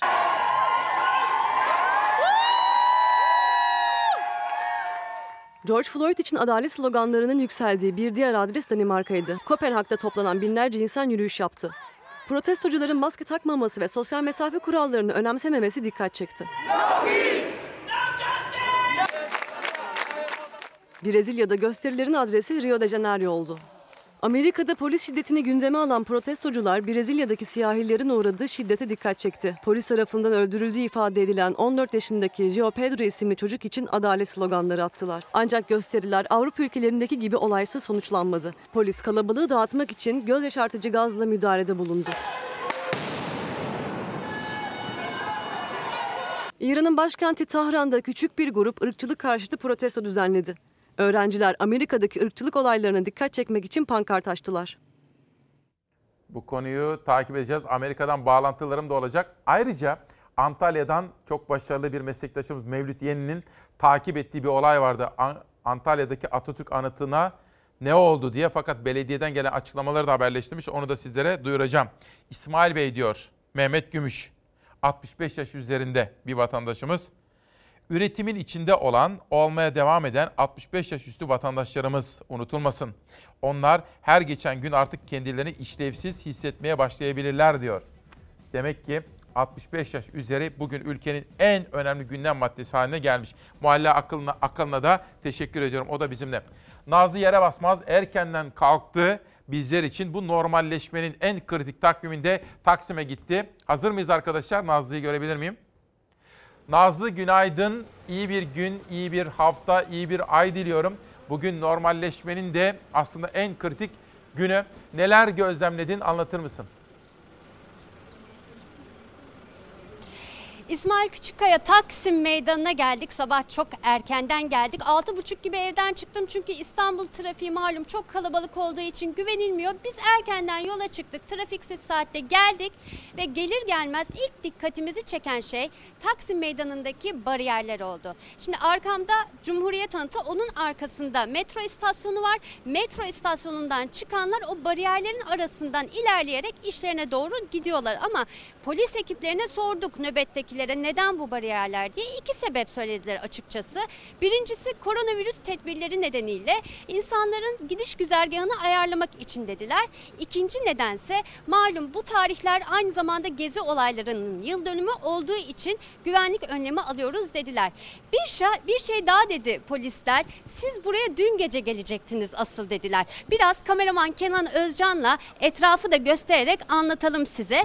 E, dün gece gelecektiniz dediler. Niye diye sorduk. Çünkü saat 12'yi 5 geçe İstiklal Caddesi tıklım tıklımdı, kıpır kıpırdı dediler. Geri geri yürüyerek anlatmaya çalışayım size. İki günlük sokağa çıkma yasağı vardı İstanbul'da. Cumartesi, pazar insanlar saat 12'yi vurduğunda kendini dışarı attılar. Sokağa çıktılar. İlk geldikleri yerlerden biri de İstiklal Caddesi oldu. Burası oldu. Halbuki aslında Fahrettin Koca'nın Sağlık Bakanı'nın 6 Mayıs'ta bir tweet'i vardı. Buradan bir fotoğraf karesi paylaşmıştı. Demişti ki İstiklal Caddesi'ndeki manzarayı iyi görmüyorum. İnsanlar birbirine çok yakın demişti. Uyarıda bulunmuştu çünkü Covid-19 salgını insanları nefessiz bırakan bir salgın. Ama aynı zamanda biliyoruz ki ekonomik sıkıntılarda parasız kalmakta insanları aynı şekilde nefessiz hissettir, hissettiriyor. Ekonomik çarkların dönmesi gerektiği için bugün normalleşmeler başladı. Kafelerin, restoranların yoğunlukta olduğu İstiklal Caddesi'nde de işletmeler kapılarını açtı. Hemen arkamda maskesiyle, eldiveniyle sabah kahvaltı için börek kesen bir çalışan görüyoruz. İki buçuk aylık yaklaşık aranın ardından onlar da işlerinin başında ve müşterilerini bekliyorlar. Açıkçası biraz da tedirginlik var. Nasıl olacak? Müşteri güvenecek mi? Gelecek mi diye. Önlemler alındı. Hemen arkamda bir kafede var. Restoranlar paket servis yapıyorlardı aslında ama kafeler ilk kez bugün kapılarını açtılar ve kameraman Kenan Özcan'dan biraz yakınlaşmasını rica edeceğim. Burada ilk başta daha içeri girerken yerlere yapıştırılmış mesafe koy yazılı uyarı işaretleri var. Oturma düzeninde de değişiklik var. Aslında bir masa etrafında iki sandalye vardı ama şimdi bir masada tek sandalye var. Yani gelen ya kahvesini tek başına içecek ya da arkadaşıyla uzaktan konuşacak. Bunlar bir dikkatimizi çeken şeyi daha söyleyelim hemen. Ben bilmiyorum gösterebilir miyiz ama seyyar satıcılar da sokakta bugün. Sordum bir simitçiye ne kadardır dışarı çıkmıyordunuz diye. iki buçuk aydır ekmek bekliyordum dedi. Ve bugün o da sevinçle ilk kez simit satmaya başladı. Bir kişi daha gördük. Yayından hemen önce 65 yaş üstünde bir amca da bugün dükkanıma gidiyorum ilk kez dedi. O da mutluydu, sevinçliydi tedbirlere uyarak bu yeni normale alışarak nasıl iki ay süresince evde kalıp bu karantina dönemine alıştıysak yeni normale de alışarak ekonomiyi artık biraz kalkındırmaya başlayacağız sanırım İsmail Küçükkaya. Nazlı yere basmaz. Şahane bir bağlantı ve çok bilgilendirici oldu. Fakat dikkatimi çeken şu arkada bu Taksim orası böyle cıvıl cıvıldır ya. Belki daha sabahın erken saatleri olduğu için çok kalabalık görmedik değil mi? Vatandaşlar evet. çok yok gibi sanki. Çok yok çünkü sadece restoran, kafe gibi işletmeler yani Taksim Meydanı aslında turistik de bir bölge aynı zamanda. E, malum e, uçuşlar yasak, şehir dışına giriş çıkışlar daha yeni yeni başlama, başladı. E, burası turistik bir bölge olduğu için e, bir günde 10 milyonun üstünde insana ağırlayan bir bölge aslında. O yüzden bu manzara bize pek alışıla geldik gelmiyor. Şu anda gözümüze Taksim boş geliyor. Ama normal günlere nazaran sabah saatleri de olmasına karşın aslında kalabalık kalabalık diyebiliriz karantina sürecinden sonra. Tabi ilerleyen saatlerde bu kalabalık artacaktır. Nazlı Yere Basmaz çok teşekkür ediyorum sana ve kameraman arkadaşımıza, naklen yayındaki arkadaşlara çok teşekkür ediyorum. İyi bir hafta diliyorum. Bu arada sarı renk müthiş yakışmış. Çok teşekkür ediyorum bunu da söylemeden geçemedim. Başarılar diliyorum. Kolay gelsin. Şimdi de yerel basınla Türkiye turuna çıkacağız. Bugün normalleşme ama şunu bir kere daha söylemek istiyorum. Beklediğimiz karar 65 yaş üzerine ilişkin. Onlar haklı. Ama onun dışında biz hepimizi ilgilendiren bir önemli duyarlılık var efendim. Göstermemiz gereken bir hassasiyet. Bu kadar emek verdik, bu kadar çaba harcadık. Lütfen bu çabayı heba etmeyelim. Sağlık Bakanı söylediği gibi kurallara uyalım. Maskesiz kesinlikle dışarıya çıkmayalım. Hiçbir şekilde kimseyle tokalaşmayalım, öpüşmeyelim. Sosyal mesafe kurallarına ve hijyen tavsiyelerine mutlaka uyalım. Lütfen istismar edilmesin bu konu. Lütfen bu konulara dikkat edelim diyor ve yerel gazetelere geçiyorum. Bakalım Türkiye'nin yerel gazetelerinde neler var. Diyarbakır'da bir manşet. Şehidimiz son yolculuğuna uğurlandı. Diyarbakır Mardin Karayolu üzerinde bulunan bu nerede? Haberi ha şurayı okuyacağım. Pardon. Hani yerel gazetelerde detayı büyütmedik ya. Diyarbakır'da dur ihtarına uymayan kişinin silahlı saldırısına uğrayarak şehit düşen polis memuru Atakan Arslan memleketi Samsun'da son yolculuğuna uğurlandı. İçişleri Bakanı Süleyman Soylu şehidin eşi Gözde Arslan'a tabut başında teselli verdi. Şehidin eşi Bakan Soylu'ya çocuğum için sabrediyorum helalleşemedik bile dedi. Diyarbakır gazetesinde Samsun'umuzun şehidiyle ilgili böyle bir haber. Sabah hatırlayacaksanız 7.45'te ilk manşetlerden birisiydi. Bursa'da bir kavgayı ayırırken de bir polis kardeşimiz şehit olmuştu. İçişleri Bakan Soylu bu konudaki ne kadar üzüntü duyduğunu belirten paylaşımları da kamuoyuna aktarmıştık. Size hatırlayacaksınız. Diyarbakır'dan İzmir'e geçiyorum. Normalleşme normal değil. Virüs küçük dalgalar halinde etkisini gösterecektir. Türkiye bugünden itibaren normalleşme sürecine girdi. İzmir Tabip Odası'ndan Doktor Sürenkök henüz erken olduğunu vurguladı diyor efendim. Elazığ'a geçiyorum İzmir'den. Ege'den bir daha doğudayız. Hemşerimiz Profesör Doktor Mehmet Ceyhan gazetemize umut veren açıklamalarda bulundu. Bakın Elazığlı. Zaten görüşleri de çok dikkate alınan bir isim. Songül Dursun bir röportaj yapmış. Elazığ'da iyi bir iş yapmışlar. Bravo. Kaldırılmayacak tedbir yoktur diyor hocamız. Yeter ki siz gerekli önlemleri alın. Türkiye'de şu andaki ortam 330 bin kişinin virüsü taşıyarak dolaştığı bir ortam. Bir dakika Şenaz pardon. Bunu söylemem lazım. Hocamız diyor ki 300 binden fazla kişi hiçbir belirti göstermeksizin hani doktorlar semptom derler ya hiçbir semptom göstermeksizin ortalıkta dolaşıyor. 300 binden fazla insan. Yani bu virüsü bulaştırabilir. Dolayısıyla uzmanların söylediği gibi test kriterlerini değiştirmek birinci kural. Bizlere düşen kural da kural yani hijyenle ve sosyal mesafeye uymak efendim. Geçelim bir sonraki gazeteye Aydın'a. Ata tohumları doğal gübrelerle yetişecek diyor. Aydın'da çiftçilere önemli destekler sağlayan Büyükşehir Belediyesi şimdi de vatandaşlara doğal gübre temin ediyor. Belediye Başkanı Özlem Çerçioğlu'nun hayata geçirdiği ata tohumlarını ülkenin dört bir yanına gönderen Büyükşehir Belediyesi şimdi de doğal gübre toplayıp vatandaşa ücretsiz dağıtıyor. Şimdi bu arkadaşları hem kutlamak istiyorum. Önemli konularda haberler yapıyorlar. Tarım ve üretim bizim için önemli. Ama bir de dilimize ve imlaya dikkat etmemiz gerekiyor. Şimdi de derken D'yi ayrı yazarlarsa çok daha memnun olurum. Ses gazetesindeki emekçi arkadaşlarıma da buradan sevgiyle selamlıyorum. Anadolu, Eskişehir'deyim. 3000 çiftçi zarar gördü. AK Parti milletvekili Emine Nur Günay, Eskişehir'de tarım arazilerinde yaşanan don olayı ile ilgili Tarım ve Orman Bakanı Pakdemirli ile görüştü. Milletvekili Günay, Bakan Pakdemirli'ye Eskişehir'de toplam 3313 çiftçinin arazisinin zarar gördüğünü belirtti diyor. Batman'a geçiyorum. Ahmet Güneştekin'den büyük bağış, Covid-19 salgını ile mücadelede fedakarca çalışan sağlık çalışanlarına destek amacıyla Artam Antik AŞ Müzayede Evi tarafından düzenlenen bağış müzayedesi internet üzerinden online olarak gerçekleşti. Ahmet Güneştekin'in Zeus'un Taşıyıcısı adlı eseri 120 bin lirayla en yüksek bağışı alan eser oldu. Müzayede sonucunda Bilfen Okulları Yönetim Kurulu Başkan Vekili Fatih Öztürk tarafından alınan eser işte koleksiyona dahil edilmiş. Şu efendim olay Ahmet Güneştekin ve pek çok başka sanatçı da eserlerini bağışladılar.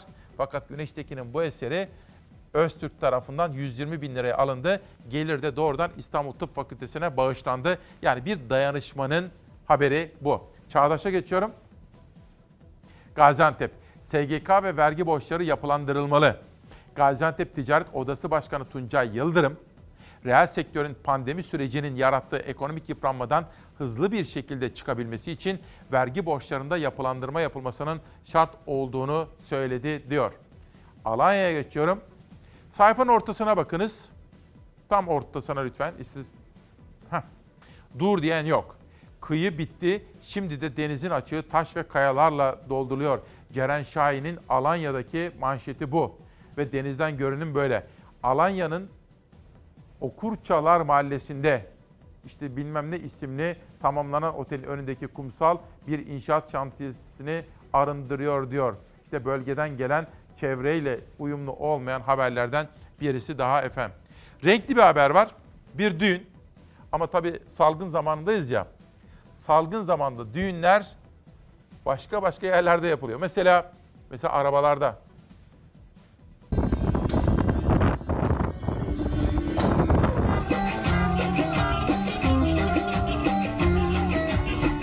Kayserili çift arabalı düğünle dünya evine girdi. Gelin ve damat pistte, arkadaşları otomobillerinde oynadı. 1 Haziran genelgesiyle birçok işletme pazartesi günü 2,5 ay aradan sonra tekrar işbaşı yapacak ancak düğün salonlarına henüz izin çıkmadı. Kayseri'nin Melik Gazi ilçesinde yaşayan Kübra Emiroğlu Kaygın'la Kemal Kaygın'ın nikah tarihleri de salgın dönemine denk geldi. Çift davetli olmadan sadece şahitler eşliğinde sade bir nikah töreniyle hayatlarını birleştirdi. Düğünlerini ise iptal ettiler. Gelin ve damadın arkadaşları nikaha katılamadıkları için çifte sürpriz bir düğün eğlencesi hazırlamaya karar verdi. Nikah öncesinde valilikten izin alındı. Nikah günü de Talas ilçesindeki şehir manzaralı açık alana özel bir sahne kuruldu.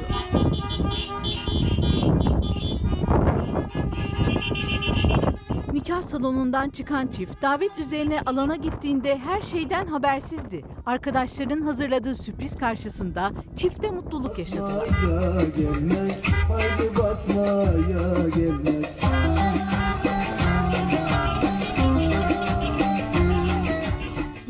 Çift ilk danslarını sahne üzerinde yaptı. Arkadaşları da onlara otomobillerinin içinden tempo tuttu, korna çalarak müziğe eşlik ettiler.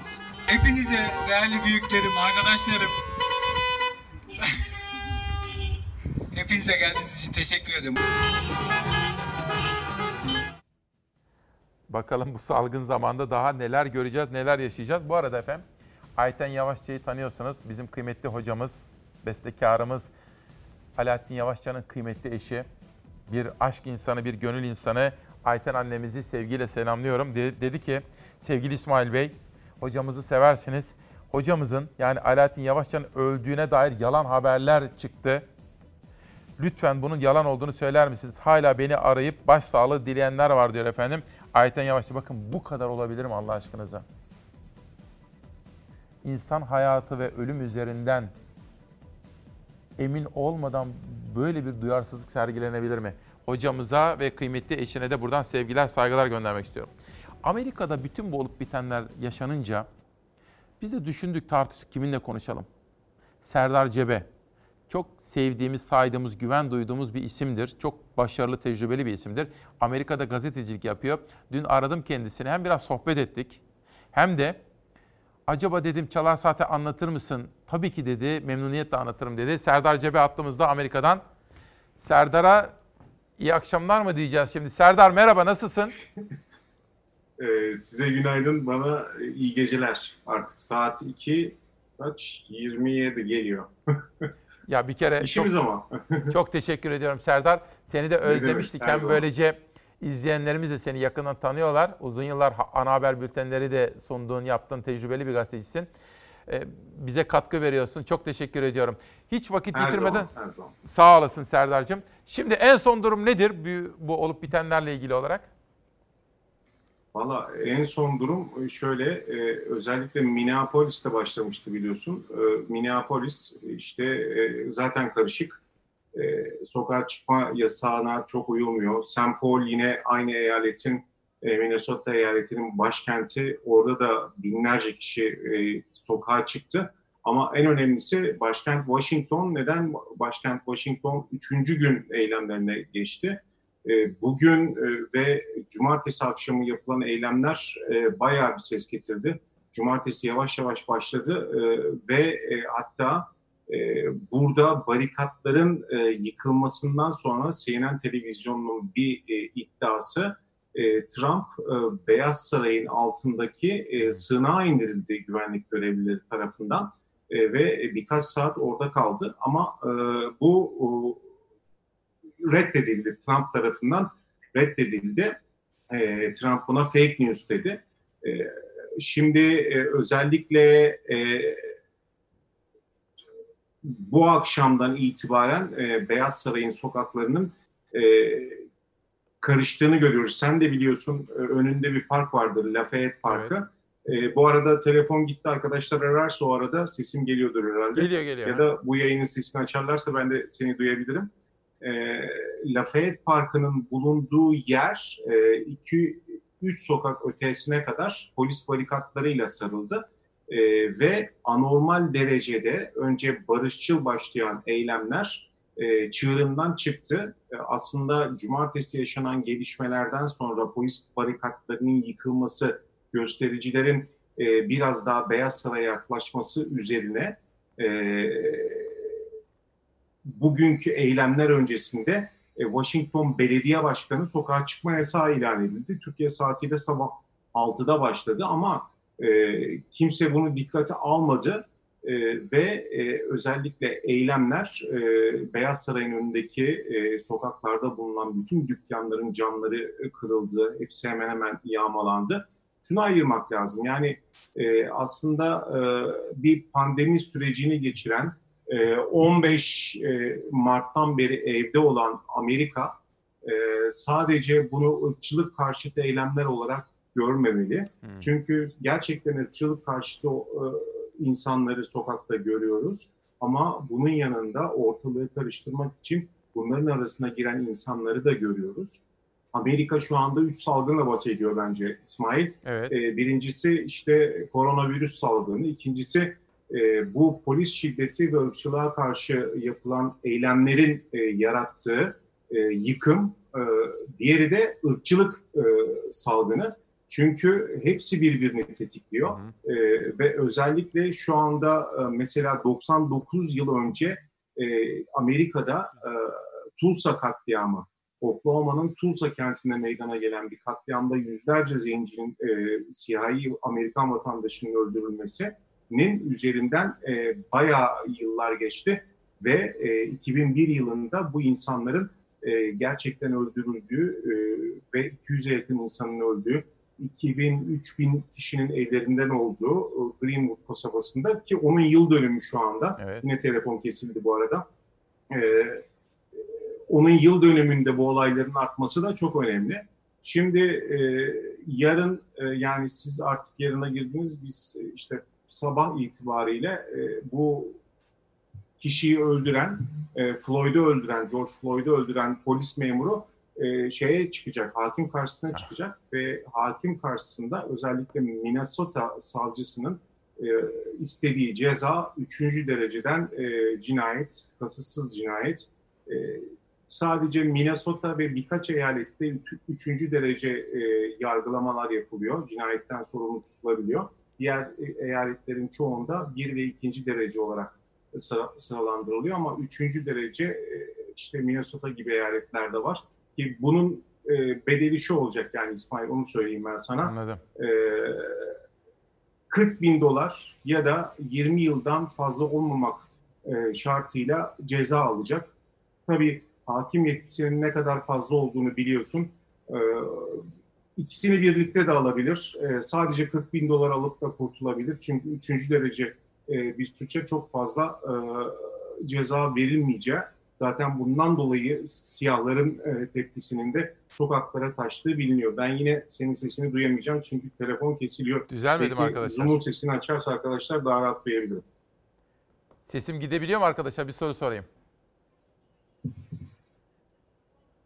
Bir daha oldu mu şimdi? E peki nasıl söyleyeceğiz devam edeceğini?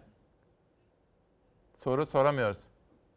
Peki Serdar bir beklesin o zaman. Biz bir haber girelim araya. Arkadaşların bağlantıyı ayarlasınlar efendim. Cumhurbaşkanı Erdoğan'ın bugün girdiğimiz yeni sürece ilişkin yapmış olduğu açıklamalar var. Bu haberi bir izleyelim. Arkadaşlarımız da teknik hatayı gidermeye çalışsınlar. Türkiye olarak biz de bilim kurulumuzun tavsiyeleri doğrultusunda virüsün yayılmasını engellemek ve insanımızın sağlığını korumak için pek çok önlem aldık. Nargile salonu, kıraathane, eğlence merkezi, gece kulübü, bar gibi tütün ürünlerinin yaygın olarak kullanıldığı mekanları süratle kapattık. 1 Haziran itibariyle uygulanacak normalleşme takvimimizde de vatandaşlarımızın sağlığını gereksiz şekilde riske atacak adımlardan uzak durduk. Dünyada yaklaşık 400 bin insanın hayatına mal olan bulaşma gücü ve hızı son derece yüksek bu virüse karşı yürüttüğümüz zorlu mücadelede hata yapma şansımız yoktur. Eğlence mekanları ile nargile içilen yerler bir süre daha kapalı kalmaya devam edecektir. Bizim için insan sağlığı her türlü hesabın üzerindedir. Önümüzdeki dönemde de bu konudaki hassasiyetimizi ve kararlılığımızı sürdüreceğiz.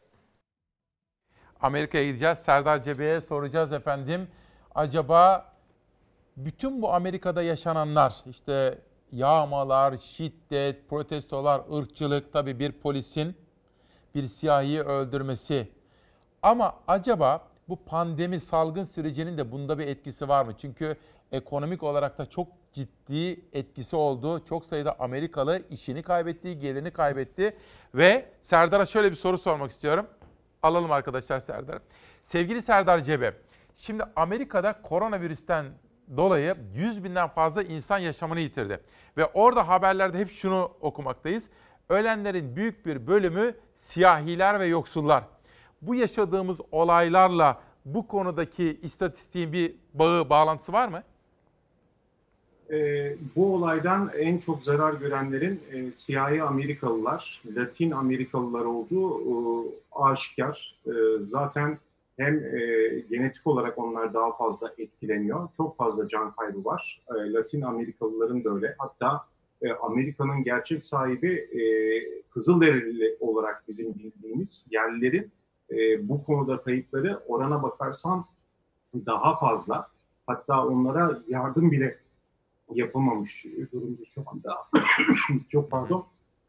E, şimdi tabii bu e, süreçte iş kayıpları dolayısıyla e, kendi işini kaybeden Amerikalı siyahların oranında çok fazla olduğunu e, söyleyebiliriz. George Floyd da bunlardan birisi, işini kaybeden bir insan. E, Birçok siyah Amerikalının e, zarar gördüğünü biliyoruz. E, o açıdan sadece bunu e, işte polis şiddeti olarak ve ona karşı gösterilen tepki olarak görmemek lazım. Anladım. O arada sen bir bardak su iç sevgili Serdar. Ben de bir soru daha sormak istiyorum. Bu içinde bulunduğumuz süreç bugün Haziran. Tabii 5 ay sonra Amerika Kasım ayında büyük bir seçime gidiyor. ABD tabii Trump döneminde çok zorlu sınavlardan geçiyor ve Amerika'da aslında Trump'la bir sınava tabi tutulmuş gibi adeta. Trump'ın rakibi Joe Biden ve 5 ay sonra da sandık var. Bütün bu yaşananlar peki sandığı, seçimi nasıl etkileyebilir? İsmail bir daha almak istiyorum çünkü e, çok net olarak soruyu duyamadım. Tabii tabii. Şöyle Serdar, Amerika'da seçim süreci var ya şimdi Kasım ayında Amerika'da seçim yapılacak. Başkan Trump ikinci kez görev istiyor, yetki istiyor fakat rakibi Joe Biden var. Bu yaşadıklarımız hem salgın hem de bu şu anda Amerika'yı etkisi altına alan olaylar acaba seçimi nasıl etkiliyor? Seçim süreciyle ilgili şimdi Trump'ın elindeki en önemli konu ekonomiydi ama bu korona sürecinde ekonomiyi kaybetmiş görünüyor. Bir de bunun üzerine bu olayların çıkması özellikle Trump'ın işini zorlaştıran olaylar olacak. E, çünkü Amerika'da saflar iyice belirlenmiş. Aradaki yarık iki taraf arasında e, çoğalmış durumda. O açıdan Trump'ı zorlayacak konuların başında bu geliyor. Bir de işin enteresan tarafı şimdi e, neydi 2016'da? E, Rusya'dan yardım aldı. İşte Rusya'nın e, birçok internet sitesi üzerinden, Facebook ve Twitter üzerinden hatta e, bununla ilgili güzel belgeseller de var. E, Cambridge Analytica e, kurumunun bir davası var. E, bu davada ortaya çıkan gerçeklerden birisi Black Lives Matter isimli yani şu anda e, siyahi Amerikalıların sokakta kullandığı siyahların hayatı önemlidir e, sloganı e, Rusya tarafından üretildiği ortaya çıktı. Şimdi hala bu kullanılıyor. Nefes alamıyorum. 2014'te öldürülen bir Amerikan siyah vatandaşının sözleriydi. Yine George Floyd'un da sözleri yine sokaklarda ve bunu da 2016 seçimlerinde kullanılmıştı. Şimdi burada 2016'da Trump'ın lehine giden bu sloganlar, e, lehine oy e, kazandıran sloganlar tersine dönebilir. Bir taraftan ekonominin kötü olması, bir taraftan bu kadar kişinin e, işsiz kalması e, bütün bunalımı arttırıyor. Ama diğer taraftan baktığımız zaman karşısında e, siyahi Amerikalılar şunu düşünüyor. E, eğer Biden gelirse bu işler düzelecek mi? Polis şiddeti azalacak mı? Sadece 2019 yılında polisler tarafından öldürülen Amerikalı sayısı 1014 ve bunların %70'i siyahi Amerikalı ve bu polislerin %99'u da ceza almamış İsmail. Çok Evet. enteresan bir konu. O açıdan e, şimdi e, Biden'ın bu süreçte yardımcısını kimden seçeceği önemli. Amerika'da şöyle bakarsanız Trump'ın karşısında olduğu solcuların gücünü arttırdığı e, özellikle gençlerin, e, siyahi Amerikalıların, Latin Amerikalıların, e, demokratların diğer adayı e, Sanders'a destek verdiği biliniyordu. Ama bu pandemi sürecinde bir kadın yardımcı olabilir e, diyordu Biden. Şu andan itibaren e, belki Biden e, Sanders'ı başkan yardımcısı yapabilir mi yapamaz mı? Çünkü siyahların, gençlerin güvendiği önemli isimlerden birisi e, Sanders olacak. O açıdan e, Trump'ın e, seçime kadar e, eli e, güçsüz gibi görünse de e, Amerikan seçim sisteminin getirdiği o, o trikler e, Trump'ı tekrar kazandırabilir ama buradaki önemli konulardan birisi ne kadar Amerikalının e, sandığa gideceği. E, Trump onun için mektupla oy kullanılmasının güvenli bulmuyor.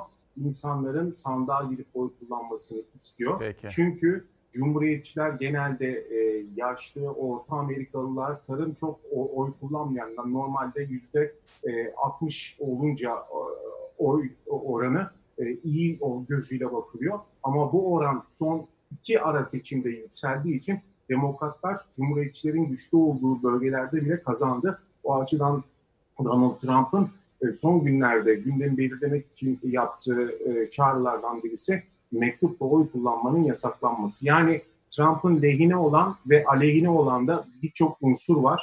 E, Bunu önümüzdeki günler gösterecek. Çünkü rüzgar esince hemen değişiyor biliyorsun. E, Bir anda her şey unutulabiliyor. E, Ki e, Amerika'nın genlerinde var e, ırkçılık e, savaşı, ırkçılığa karşı mücadele hatta ırkçılık e, var. O açıdan e, bu olay unutulabilir. Geriye baktığımızda hemen akla gelebilecek 10-15 tane vaka sayabilirim size ki e, Amerika'nın e, kurulduğundan beri e, önemli sorunlardan birisi de ırkçılık ama sadece bu dönemde e, ırkçılık ve sokak olaylarını e, örtüştürmek e, ba- bana göre yanlış olur. Peki. Pandemi süreci ve zaten e, ekonomideki bu kötü gidiş e, işini kaybeden insanların tepkisi e, ve sıkıntısı olarak da e, görülebilir. Bir de adalet duygusunun e, kaybedilmesi, e, özellikle e, siyahların sokağa inmesi, e, gençlerin sokağa inmesi e, biraz daha itici gücü oluyor diyebilirim. Peki. Serdar az evvel bu başkanlık yarışında başkan yardımcısı seçimi önemliydi. Ondan bahsediyordun. Son zamanlarda bir önceki ABD Başkanı Barack Obama'nın eşi Michelle Obama'nın Joe Biden'a yardımcı olma ihtimalinden bahsediliyor. Var mı böyle bir ihtimal? Ee, en son Elizabeth Warren üzerinde duruyordu. Çünkü e, sağlık e, konusunda e, insanların güveneceği bir isim olarak e, Elizabeth Warren'ın son anda seçimden çekilen e, senatör e, isim e, düşünülüyordu. Ama e, Obama olur mu olmaz mı sanıyorum e, olmayabilir. E, ama Amerika'da her şey olabilir. Dediğim gibi yani e, şu da olabilir. E, hatta bizim e, Amerika'nın sesinin yaptığı paketlerden birinde şöyle diyordu. Üçüncü bir aday çıkma ihtimali olabilir. Diyeceksiniz ki Demokrat Parti'den çıkamaz, Cumhuriyetçi Parti'den çıkamaz. Ama bağımsız olarak bir üçüncü adayın çıkması da işleri tamamen değiştirebilir. E, bu sürprizi de unutmayalım. E, Biden'ın seçeceği başkan yardımcısı e, başkanlık yolunda kendisine e, çok büyük e, puan kazandırabilir. Aynı zamanda kaybettirebilir de ama e, üçüncü bir başkan adayının çıkması e, Demokrat Parti'deki oyların azalmasına sebep olabilir. E, bunlar e, bir satranç gibi işte Peki. Kasım ayının 3'üne kadar oynanacak siyasiler. Serdar çok teşekkür ediyorum ama bir tahminini soracağım. Böyle varsayımsal bir soru sormak istiyorum. Bulunduğun yerden bakınca yani Washington DC'den bakınca Trump yeniden seçilebilir mi? Trump yeniden seçilebilir mi? Şansı yüksek Trump mi? yeni e, ses gidip geliyor da e, yanlış bir şey söylemek istemiyorum. Trump'ın yeniden seçilme şansını sordum Serdar'cığım. Ee, yine aynı şeyi söyleyeceğim. Trump'ın e, seçilme e, zaten mavi eyaletler var, kırmızı eyaletler var biliyorsun. Yani demokratların kazandığı, cumhuriyetçilerin kazandığı eyaletlerin haricinde işte Pensilvanya gibi, e, bazı e, Massachusetts gibi güzel gezer eyaletler var. Yani seçimi kazandıran eyaletler bunlar. Buradan kime oy çıkacağı önemli. O açıdan e, bu eyaletlerde son e, geriye doğru baktığımızda iki ara seçimde demokratların güçlenerek çıktığını ve temsilciler meclisine daha fazla üye yolladığını görüyoruz. O açıdan oy oranının yükselmesi Trump'ın aleyhine eğer e, bunu e, demokratlar başarırsa e, Trump'ı Beyaz Saray'dan indirebilirler. Ama Trump'ın şansı hala da yüksek çünkü e, son çeyrekte Amerikan ekonomisinin toparlanmasıyla birlikte e, Trump yine kozları eline alabilir ki e, ekonomik yorumlarda bu yönde. E, o açıdan e, tam bir birlik e, Trump muhalifleri arasında olmaması da Trump'ın lehine olan konular arasında e, şu anda erken diyebilirim bir tahminde bulunmak. Serdar Cebe çok teşekkür ediyorum. Seni yeniden görmek güzeldi. Washington'daki bütün arkadaşlara, Amerika'daki bütün vatandaşlarımıza da sevgiler, selamlar. Sağ ol. Serdar Cebe, deneyimli bir gazeteci. Efendim şimdi biraz sonra bir reklamlara gideceğiz ama reklamlardan önce bir iki haberim daha var. Reklamlardan sonra 65 yaş üzerindekilerle ilgili haberlerimiz var. 65, haklısınız. Sizin sesinizi duyurmamız gerekiyor. Saat 10'dan 10.45'e kadar bunu yapacağım. Esnafa ilişkin, iş dünyasına ilişkin haberlerimiz var. Haklısınız. Ekonomiyi ön plana almamız gerekiyor. Muharrem İnce'nin o videosunu çok sordunuz. Acaba o yayın neden kesildi? Ona ilişkin Muharrem İnce ile yaptığım sohbet ve o detayı da sizlere aktaracağım. Ve daha pek çok sürprizim var efendim.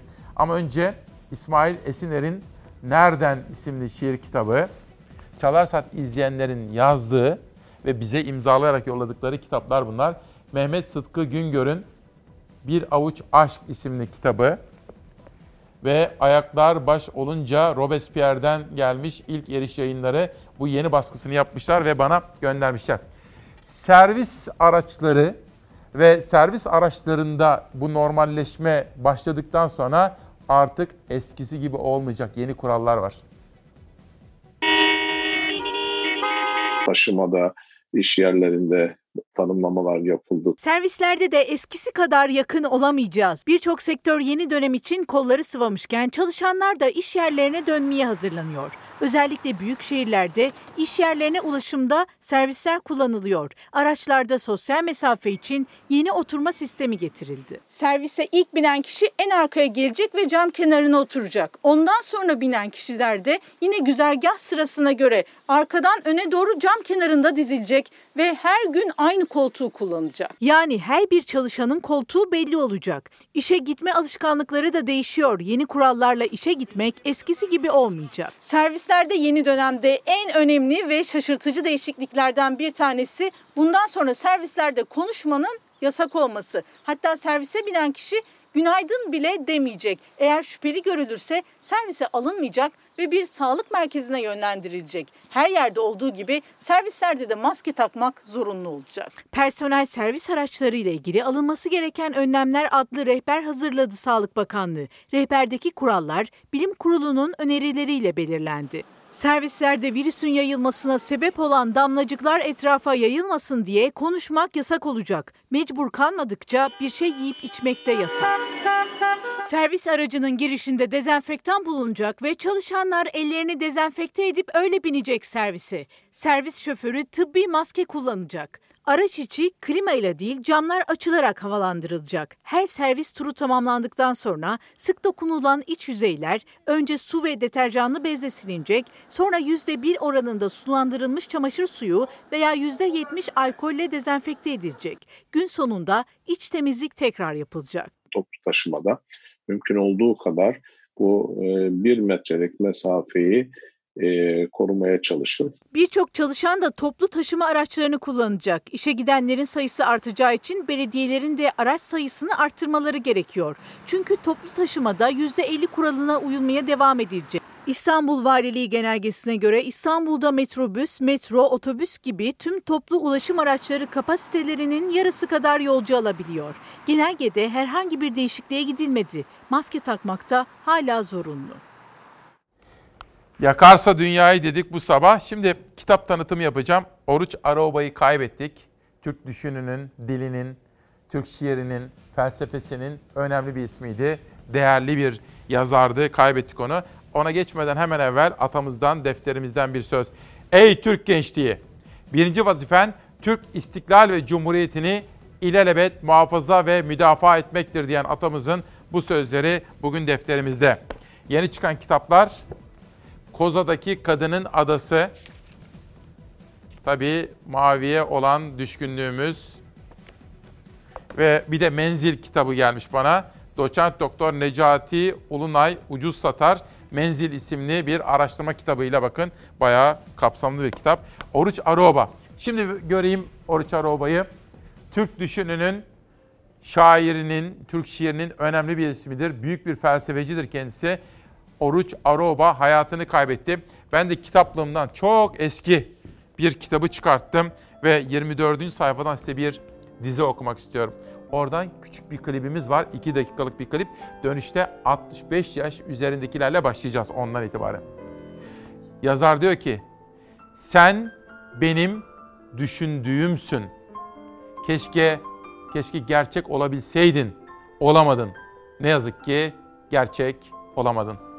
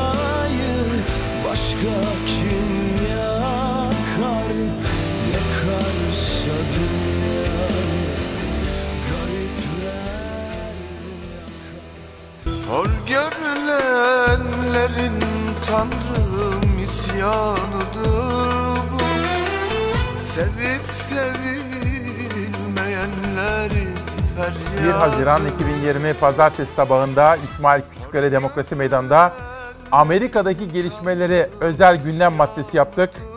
Bunun dışında 65 yaş üzeriyle ilgili mesajlarımız var. Müslüm Gürses'in yakarsa dünyayı kim yakar efendim? Garibanlar yakar ya, garipler yakar. Biraz ver bakayım Savaş.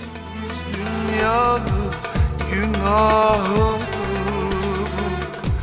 Düzensiz dünyanın günahı Yakarsa dünyayı yakar Yakarsa dünya Şehnaz Ersoy'la Savaş Yıldız arasında devir teslim de yapıldı efendim. Önce 65 yaş üstündekiler. Sıradaki haber sizinle ilgili. Bugün en çok aldığım mesaj bu. Dolayısıyla bizi izleyen bilim kurulu üyelerimize, başta Sağlık Bakanı olmak üzere yetkililerimize, devletimize seslenmek istiyoruz. 65 yaş üzeri kıymetli, kıdemli vatandaşlarımız, büyüklerimiz sizden kendilerini de düşünen yeni adımlar ve yeni kararlar bekliyor. İki kızım var. Birisi sağlıkçı. Emin ol 60 gündür göremedim. Ne yeğenlerimi, çorunlarımı görebildim. Ne kızımı, kızlarımı görebildim. Çok özledim onları. Yapacak bir şey yok. Doluyum. Yapacak bir şey yok. Bizim sağlığımız için yaptılar. Biliyorum sağlığımız için. Sağ olsunlar, var olsunlar. Ama sıkıldık, bayağı sıkıldık. İki aydır göremediği kızı ve torunlarından bahsederken gözleri dolu doluydu. 65 yaş ve üzerindekiler dördüncü kez sokağa çıktı. 14'te başlayan sokak izni 20'de bitecek. Türkiye normalleşirken onlar bir süre daha evlerinde oturacaklar. 1 Haziran pazartesi itibariyle normalleşme süreci başlıyor artık. Ancak 65 yaş ve üzeri bu kapsamın dışında kalacaklar. Yani onlar için sokağa çıkma kısıtlaması devam edecek. Salgının en başından bu yana büyük fedakarlık yaptılar. Evde kaldılar. 65 yaş ve üzeri pazar günlerini iple çekiyor. Yürüyüşe çıktınız. Maalesef öyle. Neden maalesef? Çünkü evde hapis olmak çok kötü bir şey. Zaman geçmiyor. Hareketsiz kalıyoruz. Ondan dolayı özgürlük kadar güzel bir şey yokmuş. Sık sık bıraksınlar yani böyle ki yoksa yürüme yeteneğimizi kaybedecek yaşlar yani. Gerçekten de sağlık açısından bu artık dayanılmaz bir noktaya geldi. Çok daha kötü sonuçlar elde edecek bu hükümetin bu karara hemen e, el koyması lazım yani. Öyle 15 gün 25 gün daha uzatmakla bilinen alakası yok bu işin artık. Haftada iki gün yapsalar bence daha iyi. İnsanlar Allah korusun yani şeker hastası olabilir, her türlü hastalık çıkabilir. 65 yaş ve üzeri pazar günleri 14 ila 20 saatleri arasında sokağa çıkabiliyorlar. Yürüyüş izinleri var. Ancak bu kapsamın dışında kalan 65 yaş ve üzeri kişiler de var. Onlar da esnaf, çalışan ya da işletme sahipleri. Pazar günleri de yetmiyor. Hem sağlık açısından hem de yapılacak işleri olduğundan en azından hafta içi bir gün daha sokağa çıkma izni istiyorlar. Pazar günlerde kapalı zaten bir yeri, bir yer açık değil yani. Serbest ettiler, her yerde kapattılar. Ne sade burada yürü git eve bir şey görmüyoruz. Pazar günleri iki saat gez evine git. Market kapalı, her yer kapalı.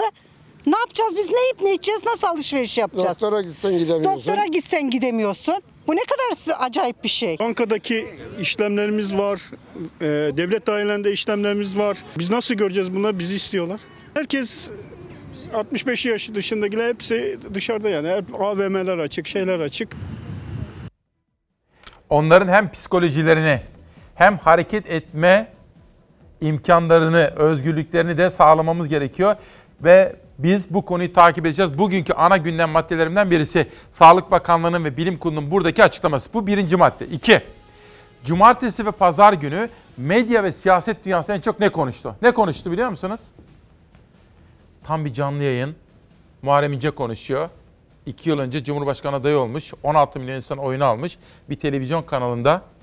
Ve o sırada Türkiye'deki çok sayıda televizyon olduğu gibi, neredeyse bütün televizyonlarda olduğu gibi Cumhurbaşkanı Sayın Erdoğan konuşmaya başladı. Ve Haber Global'deki arkadaşlarımız da Muharrem İnce'nin yayınını aldılar. Muharrem İnce orada dururken onu yani televizyonu Cumhurbaşkanı Erdoğan'ın konuşmasına bağladılar. İnce de bunu protesto etti. İki gündür çok konuşuluyor. Şimdi Muharrem İnce'den bir çağrı pencereden okuyorum. Haber Global TV'deki katıldığı programda Cumhurbaşkanı Erdoğan konuştuğu için sözlerinin kesilmesine sinirlenip stüdyoyu terk eden Muharrem İnce'den çağrı geldi. İnce, herkese sesleniyorum. Eğer canlı yayında konuksanız ve bekletiliyorsanız yayını terk edin. Herkes bu duruma düşerse yayını terk etsin dedi efendim. Saatler 9 civarında size Cumhurbaşkanlığı İletişim Danışmanı Profesör Fahrettin Altun'un bu konudaki duygularını ve Muharrem İnce'ye yönelik tepkilerini de sizlere sunmuştum. Şimdi çok konuşulacak o görüntüleri izliyoruz. Ben gururumla kimseyi oynatmam. Kendi kendinize devam edin arkadaşlar. Bu saygısızlıktır. Türkiye bunu hak etmiyor. Erdoğan'ın babasının malı değildir Türkiye Cumhuriyeti. Ben Erdoğan'dan korkmuyorum. Sözlerimi söyleyeceğim. Arenalar her yer vardır. Sayın sokaklar İnce. vardır. Sayın İnce. Böyle bir şey olmaz. Konuşsun 35 televizyonda bir tanesinde de ben Sayın konuşayım. İnce. Ne diye benim Zaten, sözümü kesiyorsunuz? e, Böyle bir şey olmaz. Sayın Bu doğru değil. Şöyle. Erdoğan Erdoğan bu memleketin kurucusu değil. Sahibi değil. Yani çağırıyorsanız buraya birisini onu konuşturacaksınız. Size söylemiyorum, patronlarınıza söylüyorum. Çağır, o zaman çağırmayın kardeşim. Ben yalakalık yapamam. Kimseye yalakalık yapamam. Ben sadece AK Parti'ye değil, Cumhuriyet Halk Partisi'ne de demokrasi mücadelesi vermiş birisiyim. Türkiye'nin bir demokrasi mücadelesine ihtiyacı vardır. Saygısızca buluyorum. 16 milyon insan oy vermiş bana. O insanlara saygısızlık yapıyorsunuz. İyi yayınlar diliyorum. Sayın İnce bir, saniyenizi rica edebilir miyim? Teşekkür Sayın İnce. arkadaşlar. Sayın İnce. Bir araya gidelim. Bir araya gidelim. Dün Muharrem İnce ile konuştum. Dedi ki oradaki gazeteci arkadaşları kastetmiyorum ama patronlarının ve bütün Türkiye'nin bu meseleyi çözmesi gerekir. Burada bir çok seslilik sorunu var. Burada bir biat sorunu var. Burada demokrasi ve basın özgürlüğü sorunu var. Ben bu demokrasi mücadelesini vereceğim dedi. Dün konuştum Muharrem İnce. Onu da sizlere anlatmak istedim efendim. Peki tarım, çiftçi, inşaat emekçileri sizlere ilişkin bir haber var sırada. Korkusuzdan okuyorum. Bir yandan salgın, bir yandan kötü hava şartları üreticiyi fena vurdu. Akşener'den çiftçiler için 4 maddelik önlem paketi. Mihriban Beyaz Dinç'in manşeti. Meral Akşener iktidarı ürün kaybı %90'a ulaşan çiftçinin kronikleşen sorunlarına karşı duyarsız kalmakla suçladı. Erdoğan'a bir reçete sundu. Akşener'in sunduğu reçetede Ege ve Akdeniz afet bölgesi ilan edilsin. Çiftçinin tüm zararını devlet karşılasın. Borçlara uygun ödeme şartları sağlansın ve ilave acil nakli destek getirilsin gibi öneriler var efendim. Bir de biz İsmail Küçükkaya ile Demokrasi Meydanı'nda emekçinin, alın teriyle çalışanın, inşaat işçilerinin her zaman yanında olduk, yanında olmaya devam edeceğiz. Salgının ilk başından bugüne değin en çok etkilenen kitleler biz emekçiler olduk, inşaat işçiler olduk. Hiçbir kar, hiçbir inşaat, hiçbir beton bir emekçinin hayatından daha kıymetli değildir. Kelimeler boğazımda düğümleniyor. Yani çok e, zor durumdayım. Anlatıyor işte bin liradır, şudur budur bunlar nereye gidiyor, nasıl oluyor? Koronavirüs salgınından en fazla etkilenen meslek gruplarından biri inşaat işçileri. İş güvencesi ve iş güvenliğinden yoksun çalışmanın zorluklarını yaşarken üzerine bir de salgın geldi. Mağduriyetleri katlandı. Korona döneminde verilen desteklere bağladılar umutlarını ama o da olmadı. Alçıpancıyım ben kendim. Mağdur ustalardanız. Kaymakamlığa başvuruda bulundum. Bu yardımlardan dolayı herhangi bir cevap gelmedi. Birçok arkadaşımız işsiz kaldı.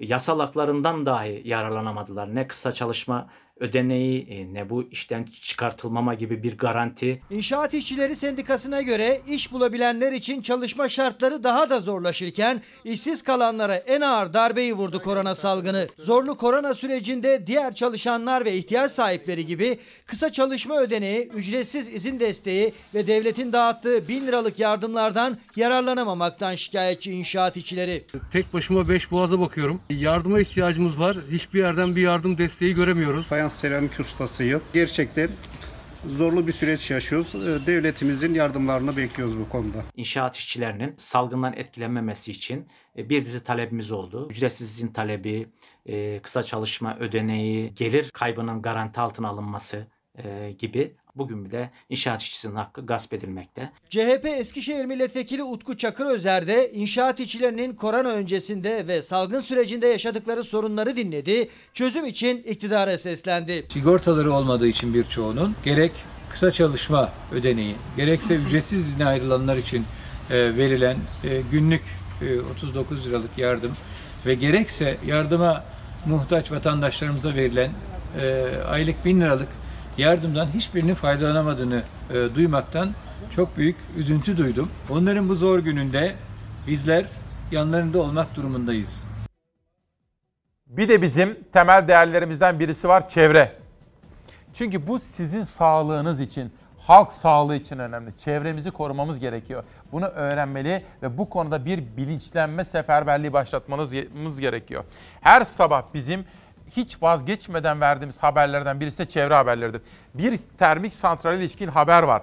Çocuklarınızın, torunlarınızın geleceğini de ilgilendiren bu haberi size sunacağım ama önce Sözcü'nün manşeti. 15 Temmuz'un en önemli sırrı ortaya çıktı.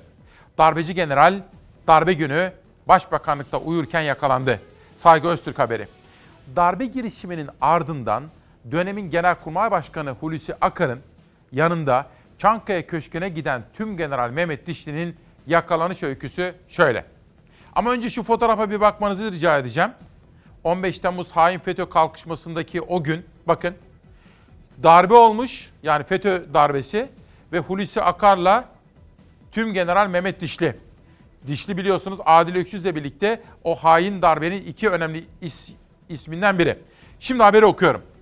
Adının FETÖ'nün yükseltilecekler listesinde olduğu belirlenen Dişli, darbe girişimi başarılı olmayınca 16 Temmuz'da Hulusi Akar'la Çankaya Köşkü'ne gelip dönemin Başbakan Yardımcısı Tuğrul Türkeş'in odasına girdi. Akar'a gizlice Dişli'nin darbeci olduğunu ima etti. Türkeş, Dişli'ye odanın dışına çıkmasını söyledi. Başbakanlıktaki boş bulduğu odaya geçen Dişli kanepede uyudu. 16.30'da polis Dişli'yi uyandırıp götürdü. Bakın Tuğrul Türkeş. Akar'a Dişli'nin darbeci olduğunu Tuğrul Türkeş söyledi. Çok ilginç değil mi efendim? Hulusi Akar'la birlikte Dişli geliyor ve o sırada Başbakanlıktaki Tuğrul Türkeş de Hulusi Akar'a diyor ki Dişli darbeci. Gerçekten de Saygı Öztürk'ün bugün Sözcü'deki birinci sayfadaki bu manşeti günün en çok konuşulacak detaylarından birisi. Geçen hafta ne konuşmuştuk? Hadi hafızaları canlandıralım. Ahmet Davutoğlu ne demişti efendim? Hadi söyleyin. Ne demişti? Ben başbakandım. Hakan Fidan o günde MİT başındaydı, MİT'in başındaydı. Ve MİT görevini yerine getirdi. Bir rapor hazırladı. O raporun içinde Dişli de vardı. Dişli'nin tehlikeli olduğu ve FETÖ'cü olduğu belliydi. MİT yapmış yani görevini. Başbakan dedi ki MİT başkanı da ben de Dişli'yi emekliye sevk etmek istedik dedi. Fakat Yüksek Askeri Şura'da o emekliye sevk edilmedi. Onu kim veya kimler korudu ve biz neden 15 Temmuz hain FETÖ kalkışmasını yaşadık? Bu soru yanıtlanmayı bekliyor efendim. Onu da söyleyelim. Sırada termik santral için Denizli'ye gidiyoruz. Biz sağlıklı yaşam, sağlıklı çevreyle olur diyoruz ve termik santraline karşı çıkıyoruz. Yılda 1 milyon 690 bin ton civarında e, bir kömür işleyecek ve ÇED raporundan da gördüğümüz üzere yıllık 1 milyon 380 bin ton da kül bırakacak. Bu küller bu güzelim e, tarım arazilerine ve zeytin bahçelerinin üzerlerine gelecek. Yaptığımız çalışmalar çerçevesinde Tavas Avdan bölgesinde yapımı planlanan termik santralin durdurulması gerçekleşmiştir. Termik santral projesi durdurulmuştur. Denizli'de yapılmak istenen termik santral projesi durduruldu. Tavas ilçesinin Avdan bölgesinde kurulmak istenen projesi üzerinde çalışılan termik santralin gerekli çevresel koşulları taşımadığı belirlendi. Bu bölge su havzalarına yakınlık, su depolarının bulunduğu bölgede olması, yerleşim alanlarına çok yakın mesafede olması, yasal şartta yer alan zeytinliklere 3 kilometreden daha yakın olması ve özellikle te, e, sağlık altyapısı ve ulaşım altyapısı dikkate alındığı zaman, tarım alanları dikkate alındığı zaman ÇED açısından şu anda yapılabilmesi mümkün değil. AK Parti Grup Başkan Vekili ve Denizli Milletvekili Cahit Özkan basın açıklamasıyla duyurdu projenin durdurulduğunu. Su kaynaklarına, zeytin ağaçlarına, yerleşim yerlerine yasal olarak olması gereken mesafeden çok yakın bir noktada projelendirilen termik santral şimdilik inşa edilmeyecek. Nisan ayında bölgede yaşayan köylü ve CHP Denizli Milletvekili Gülizar Biçer Karaca bölgede termik santral istemediklerine dair açıklamalar yapmıştı. 640 hektarlık alan termik santral e, ruhsat sahası olarak görülmekte ÇED raporunda. Bu arazilerde zeytinlik, buğday, arpa, nohut, her türlü bitki yetişiyor. Biz sağlıklı yaşam, sağlıklı çevreyle olur diyoruz ve termik santraline karşı çıkıyoruz. CHP Denizli Milletvekili Gülizar Biçer Karaca durduruldu açıklamasından sonra durdurmak yetmez iptal edilsin dedi. Çevre ve ekoloji mücadelesinde durdurma işlemleri muhalefetin tepkisini dindirme, projeyi sümen altı etme olarak tecrübe edilmiştir. Bu nedenle resmi kurumlarca projenin iptal edildiği, ÇED olumsuz kararı verildiği duyurulmadıkça, resmi olarak açıklanmadıkça mücadelemiz sürecek. Denizli AK Parti milletvekilleri ve Denizli Büyükşehir Belediye Başkanı Osman Zolan durumun takipçisi olduklarını duyurdu. Proje durduruldu ancak iptal edilmedi. Bölge halkının tedirginliği sürüyor. Bu bölgede termik santral yapılmak isteniyor. Biz bu bölgede termik santral istemiyoruz. Bu zeytinlik alandır burası. Bu sene ben kendim 15 bin tane fidan dağıttım. Sırada hepimizi çok yakından ilgilendiren yeni hayatımızın yeni kurallarına dair bir haber var. Her bir detay önemli ve her bir ayrıntı her birimizi etkiliyor ve ilgilendiriyor. Yeni Birlik gazetesinde anne babalara siber zorbalık kılavuzu.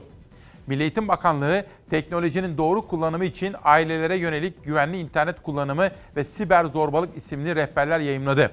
Milli Eğitim Bakanı Ziya Selçuk, küresel salgın sürecinde öğrencilere akademik destek sağlamanın yanı sıra onların ve ebeveynlerinin psikolojik sağlamlığının korunmasına da önem verdiklerini belirtti diyor efendim. İşte sıradaki haber bu.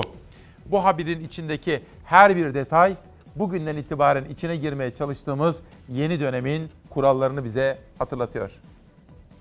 Hazırlık ve temizlik için çıktık. İki buçuk aydır evdeydik. Şu an nasıl görüyorsanız günlerdir böyle. İnşallah yarın normale döneceğiz. Bir bayram geçirdik ama bizim için yarın bayram başlıyor. Kimi sektör tamamen kepenk kapattı, kiminin de işleri durma noktasına geldi koronavirüs nedeniyle. O yüzden küçük işletmecisinden büyüğüne tüm sektörlerde 1 Haziran coşkusu var ama hiçbir şey salgın öncesindeki gibi olmayacak. Sağlık Bakanlığı madde madde iş yerlerinin ve müşterilerinin uyması gereken kuralları sıraladı. Bakkal, manav, kasap, ayakkabı, giyim ya da kozmetik mağazaları hangisine gidilirse gidilsin Sağlık Bakanlığı'nın genelgesine göre hiçbirinin kapısından içeriye maskesiz adım atılamayacak. Ve her dükkanda mutlaka hem çalışanlar için hem de müşteriler için bir el dezenfektanı bulunacak. Ve altın kural sosyal mesafeye mutlaka uyulacak. Şu an eldivenler, maske, e, bir buçuk iki metre mesafe. Hepsi steril yıkandı. Tuzluklar, peçeteler hepsi poşetlendi. AVM, restoran ve kafelerle ilgili genelgeyi yayınlamıştı Sağlık Bakanlığı. Bilim Kurulu diğer sektörlerle ilgili de kuralları belirledi. Salgın riskine karşı tüm iş yerlerinde sektörüne göre farklı da olsa tedbirler uygulanacak. Ayakkabıcı ve çantacılara müşteriler teker teker alınacak. Eğer yanınızda denerken fikrini soracağınız biri varsa o dışarıda beklemek zorunda olacak ve deneme süresi olabildiğince kısa tutulacak. En önemlisi de ayakkabı denerken kullanılan çekecekler her müşteri sonra mutlaka ya alkolle ya da çamaşır suyuyla dezenfekte edilecek. Oto yıkama ve oto tamircilerinde arabalar dükkan dışında kapıda bırakılacak. Müşteri dükkan içinde ağırlanmayacak. Akaryakıt istasyonlarında çalışanlar eldiven kullanmayacak.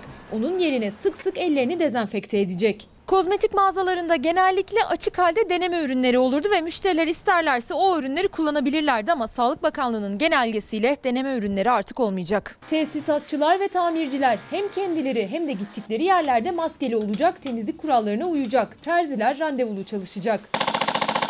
Madenler, inşaatlar ve büyük ofisler gibi kalabalık çalışma ortamlarında kurallar daha sıkı. İş yeri hekimi ya da iş sağlığı ve güvenliği kurulunun belirlediği sağlık personeli bulundurulacak. Çalışanların günlük ateş ölçümleri yapılacak. Bilim kurulunun her sektör için belirlediği en net kuralsa sık sık temizlenen çalışma ortamı ve sosyal mesafe kuralına uyulması. Özellikle kitap, oyuncak, kuyumcu ve takım mağazaları için Sağlık Bakanlığı'nın tüm bu tedbirlerin yanında bir önerisi daha var. Mümkünse internet ve telefonla satış yapın deniliyor. Yani salgın sonrası bazı sektörlerde çalışma düzeni kadar satış politikaları da değişebilir. Sırada Amerika'dan çok önemli çarpıcı görüntülerle o isyanın haberi var ama Cuma gün sizlere söz vermiştim. Beril Özcan da Fox Haber'in çok başarılı muhabirlerinden birisi yayınımızla ilgili bir bilgilendirme yaptı sağ olsun. Uzun bir detayı okumuştuk. Araç muayene istasyonları salgın döneminde neler yapılıyor şeklinde bir soru gelmişti. Gerekli muayeneler yine yapılmaya devam ediliyor.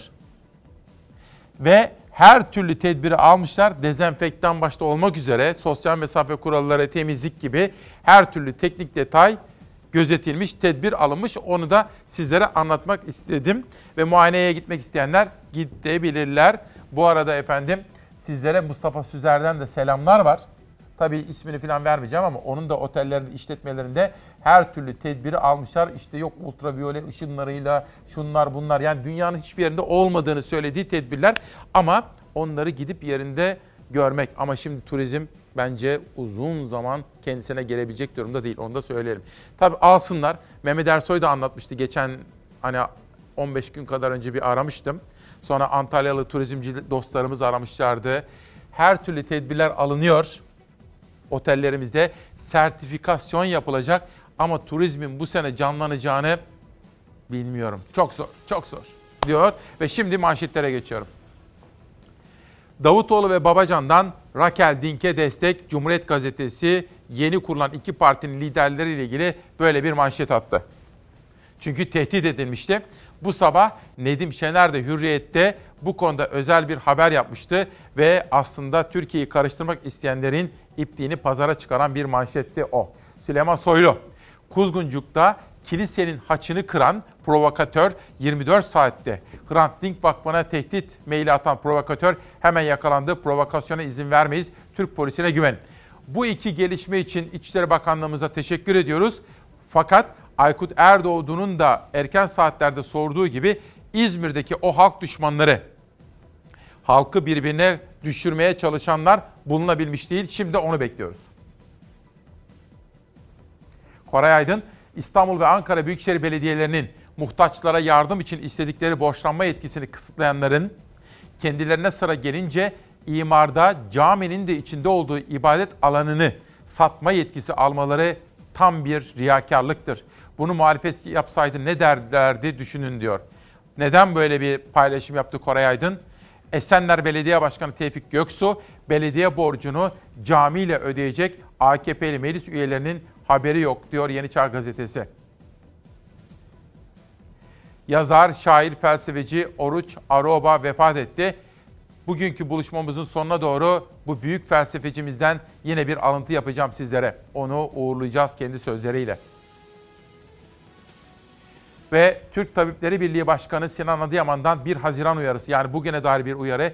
Hastalığı taşıyanların %80'inin semptomsuz yani herhangi bir belirti göstermediğini biliyoruz. İstanbul'dan bütün illere virüsü taşıyacaklar diyerek kaygısını ifade etmiş. Dünyada cinsiyet ayrımcılığı ile mücadelede ilk yüz içinde Türkiye'den bir isim. Profesör Doktor Feride Acar. Gururluyuz, mutluyuz. Türkiye Kadın Dernekleri Federasyonu da bu haberle ilgili sevincini paylaşmış. Haber Elif Ergu imzası taşıyor. Profesör Doktor Feride Acar Türkiye'nin Atatürk Cumhuriyeti'nin gururu oldu. Donald Trump ABD antifaşist hareketi terör örgütü ilan edecek diyor efendim BBC News'ten bir haber. Ve Çalar Saat gazetesinde bugün Amerika'daki gelişmeleri manşet yaptık. Yakarsa dünyayı garipler yakar, ABD nefes alamıyor diye manşet attık. Neden? Çünkü sayfada tam Çalar Saat'in altında nefes alamıyorum diye İngilizce bir tabir var bakın. Evet. Çünkü bu slogan nefes alamıyorum, boğuluyorum denilen bu slogan şu anda Amerika'da en çok paylaşılan slogan haline geldi. Zafer Söken'den bu konuda bir dosya istedim. Sizlerden rica edeceğim. Dünyanın görmüş olduğu en ilgi çekici bir dönüm noktası mahiyetindeki bu haberi çok dikkatle takip edin. Haber bir tarih kitabı ve belgesel niteliğinde.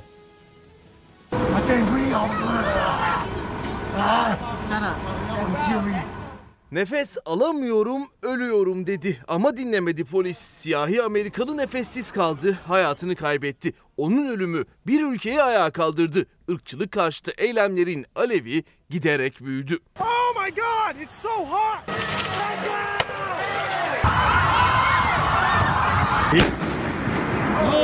Amerika Birleşik Devletleri'nin Minneapolis kentinde 25 Mayıs 2020'de kaydedildi bu görüntüler. Evrakta sahtecilik şüphesiyle 4 polis George Floyd'u gözaltına aldı. Siyahi Amerikalıyı yere yatırdı. Biri de hareket etmesin diye diziyle boğazına bastırdı.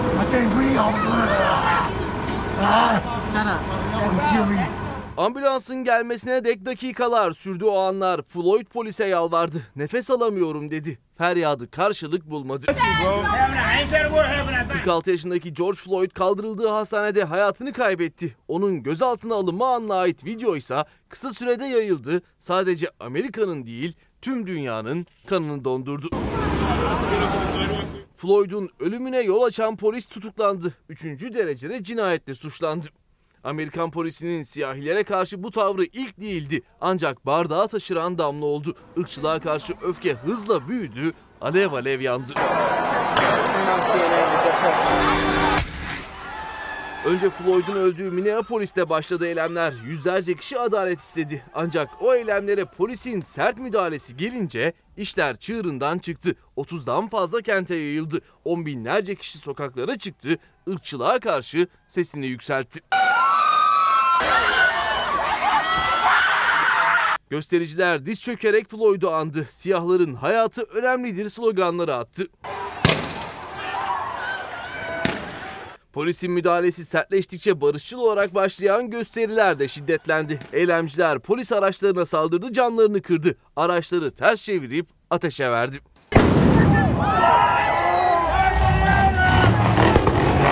Floyd'un öldüğü kentte Minneapolis'te ise eylemciler polis merkezine girdi. Binayı ateşe verdi. Polis merkezi kısa sürede alevlere teslim Oh oldu. my God, it's so hot. Eylemler şiddetlendikçe polisin müdahalesi sertleşti. Müdahale sertleştikçe daha fazla kişi sokaklara çıktı. Irkçılık karşıtı protestolar kısa sürede 16 eyalette 30'dan fazla kente yayıldı. Polis olayları yatıştıramadı. Asker göreve çağrıldı. Ulusal muhafızlar birçok kentte sokaklara indi. Go now. Get in the house. Askerin sokağa inmesi de çözüm getirmedi. Irkçılık karşıtı eylemler çığ gibi büyümeye devam etti. Son olarak başkent Washington dahil 25'ten fazla kentte sokağa çıkma yasağı ilan edildi. Ancak eylemciler o yasağı da aldırmadı. Sokakları doldurmaya devam etti. Protesto gösterileri sırasında yağma olayları da yaşandı. Marketler, elektronik eşya satan yerler, mağazalar yağmalandı. İş yerlerinin camları kırıldı.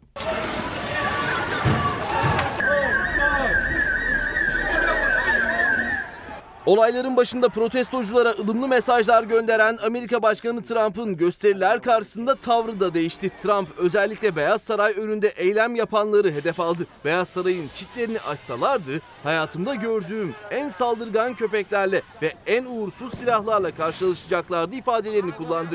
Ana akım medyayı da olayları kışkırtmakla suçladı. Antifa grubunu terör örgütü ilan edeceğini açıkladı.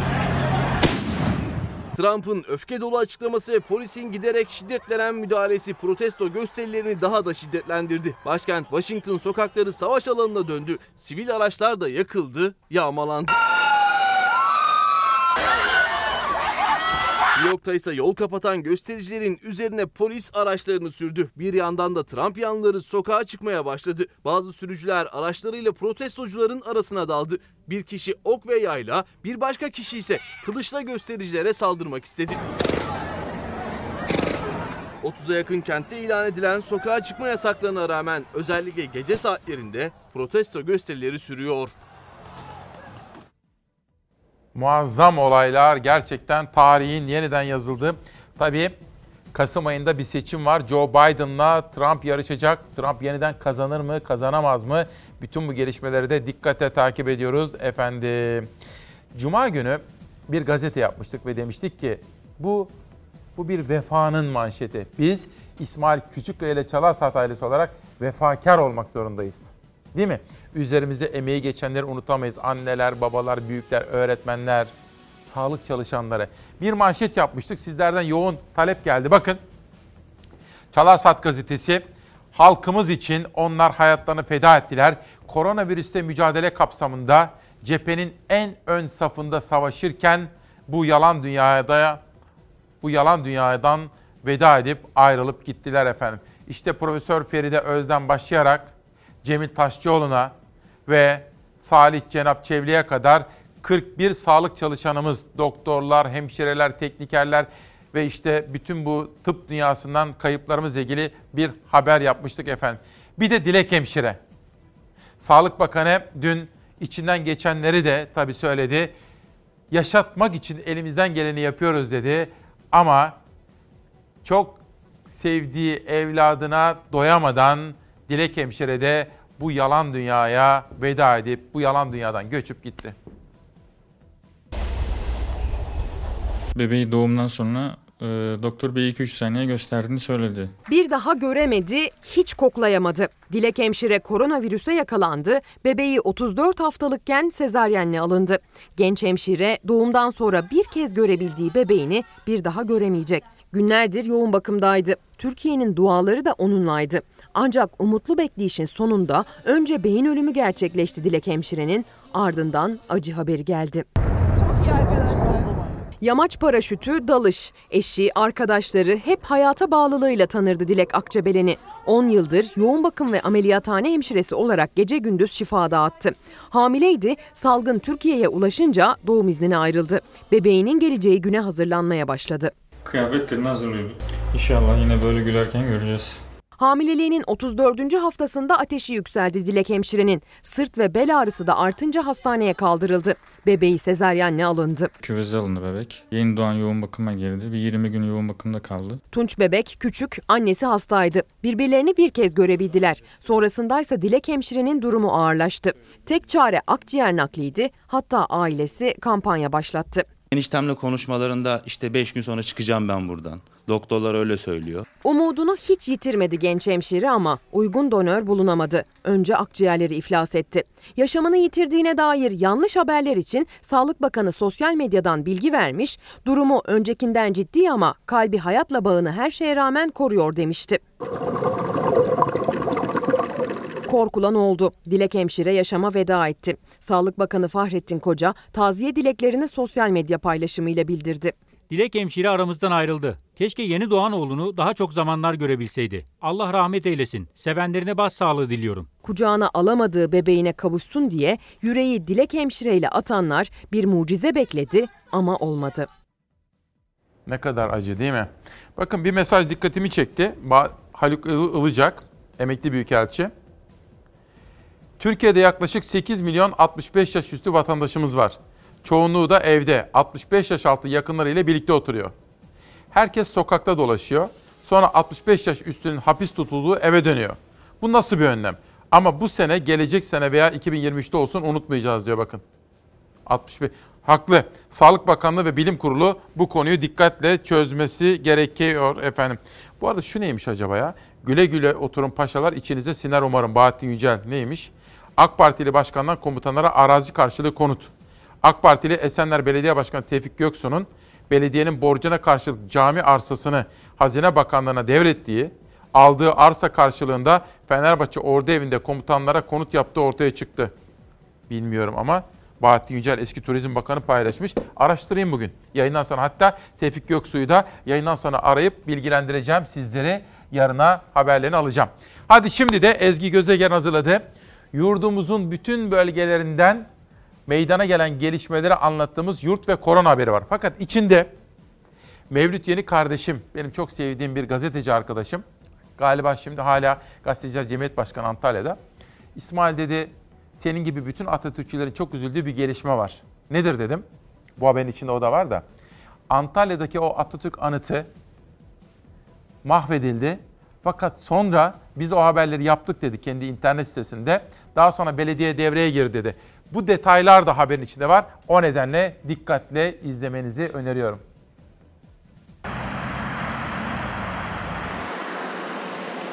Bir Haziran itibariyle salgın tedbirleri gevşemeye başladı. Hayat bir kademe normale döndü.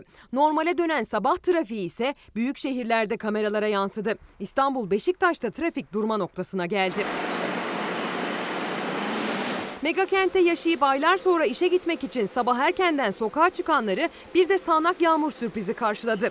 Köprüler normal görüntüsüne kavuştu.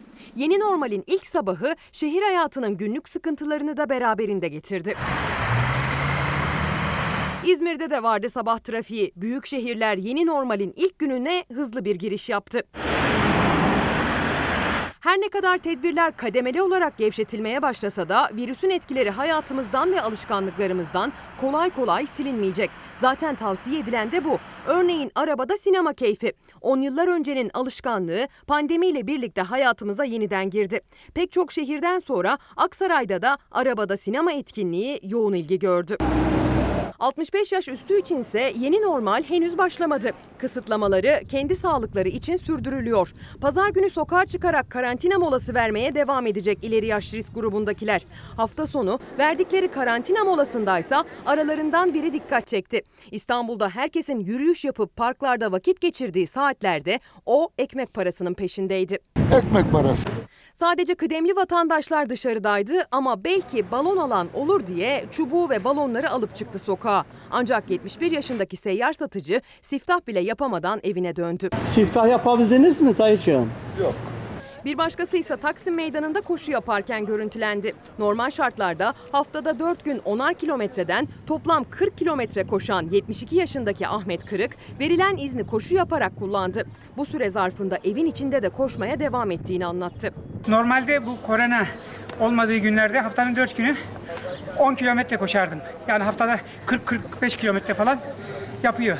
Salgının beklenmedik pek çok etkisi de oldu hayatımıza. Örneğin Antalya'daki bu Atatürk anıtı. Anıt bu süreçte rengini kaybetti. Atatürk anıtının korona salgınına karşı kimyasal maddelerle yapılan temizlik işleminden sonra bu hale gelmiş olabileceği öne sürüldü.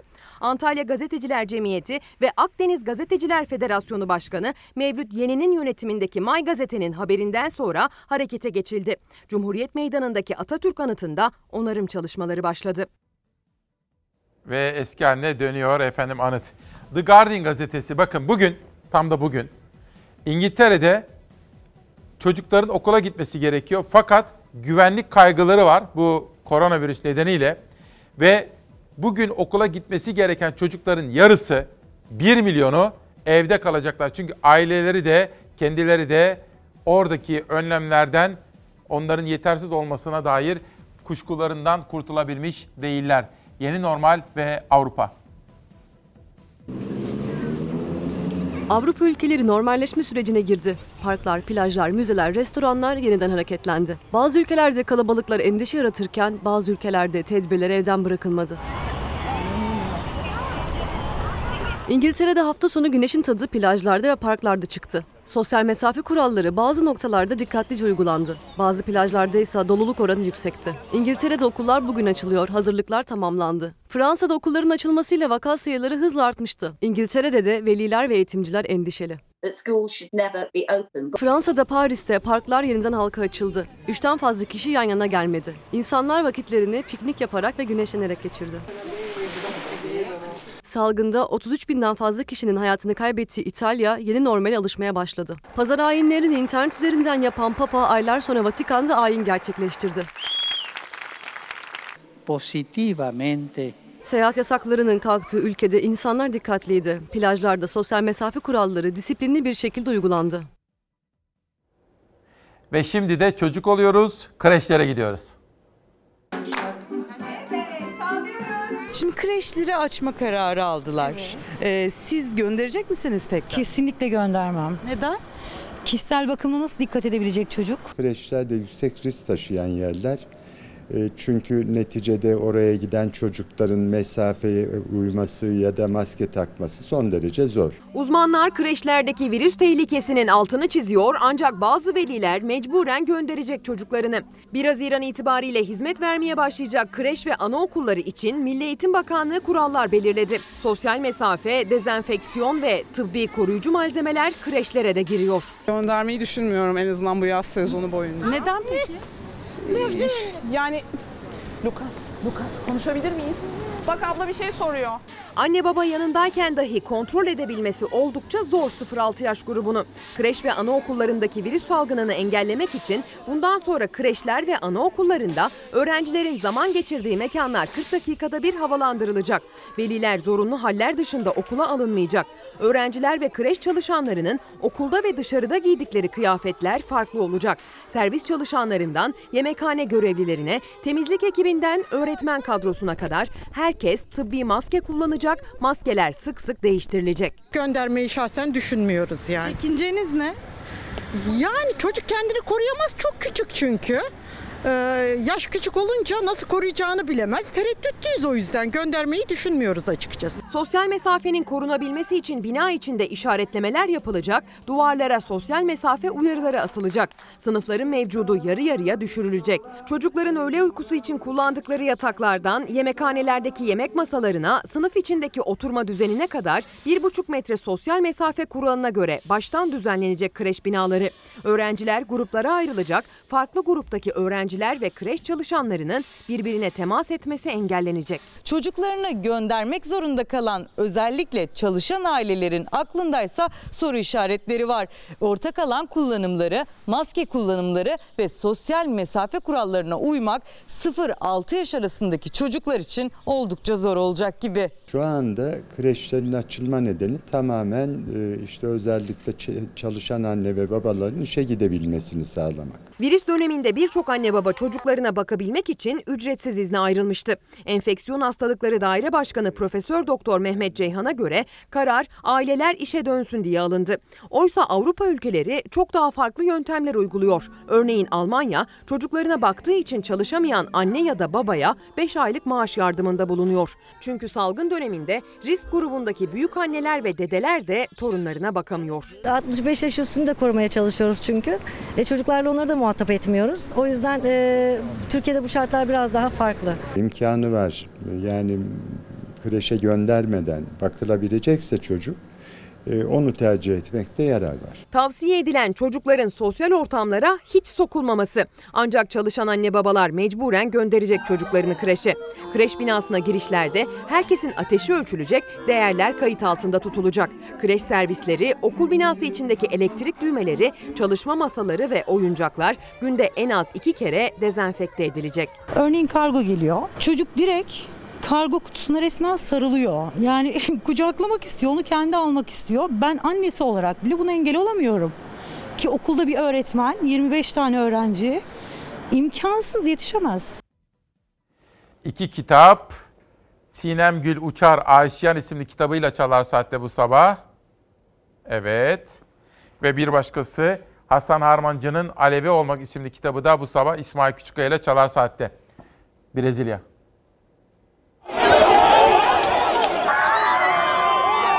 İlk defa Çin'de görüldü ardından Avrupa'yı merkez üstüne çevirdi. Avrupa'da hayat normale dönerken Covid-19'un yeni merkezi Güney Amerika ülkeleri oldu. Güney Amerika'nın en kalabalık ülkesi Brezilya'da salgının şiddeti hiç olmadığı kadar güçlendi. Nüfusun 12 milyonu aştığı Sao Paulo ve Rio de Janeiro'da karşıt görüşlerin protestoları endişeleri de beraberinde getirdi.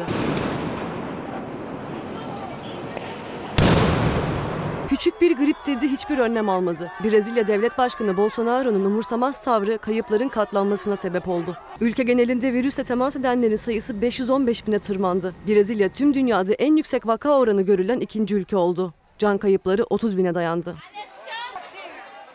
Brezilya'nın 12 milyondan fazla nüfusa sahip en kalabalık şehri Sao Paulo'da sağlık sistemi neredeyse çöktü.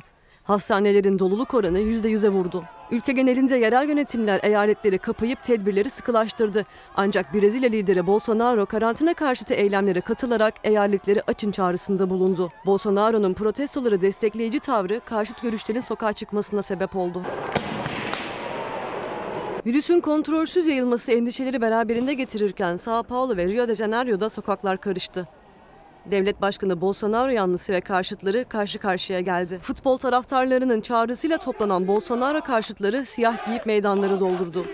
Aynı saatlerde devlet başkanının taraftarları da çıktı sokağa. Güvenlik güçlerinin sert müdahalesi Bolsonaro karşıtlarını hedef aldı.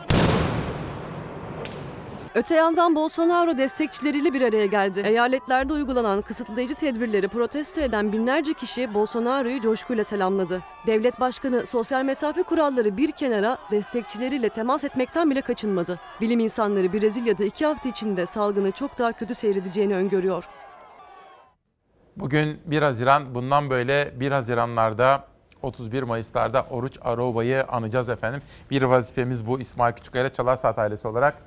Serçe Halit Genç yazmış ve Oruç Aroba bir cümleyle neler söylüyor bakın. Sevmek, sevmek içini açmaktır.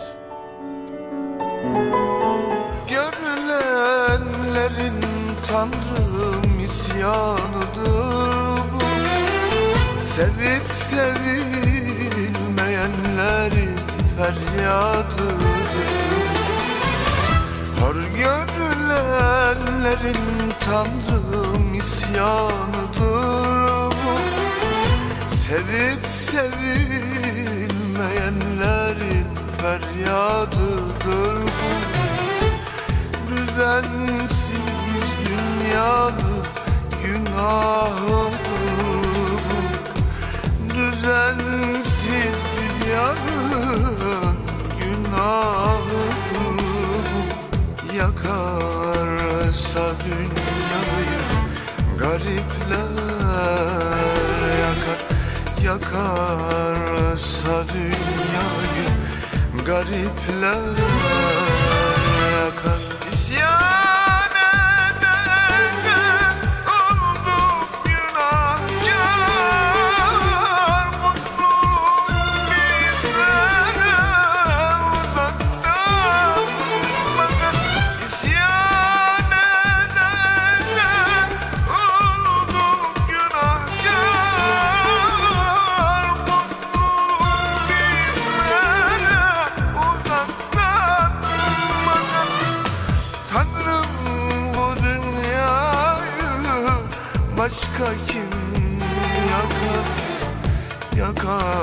Yakarsa dünyayı garipler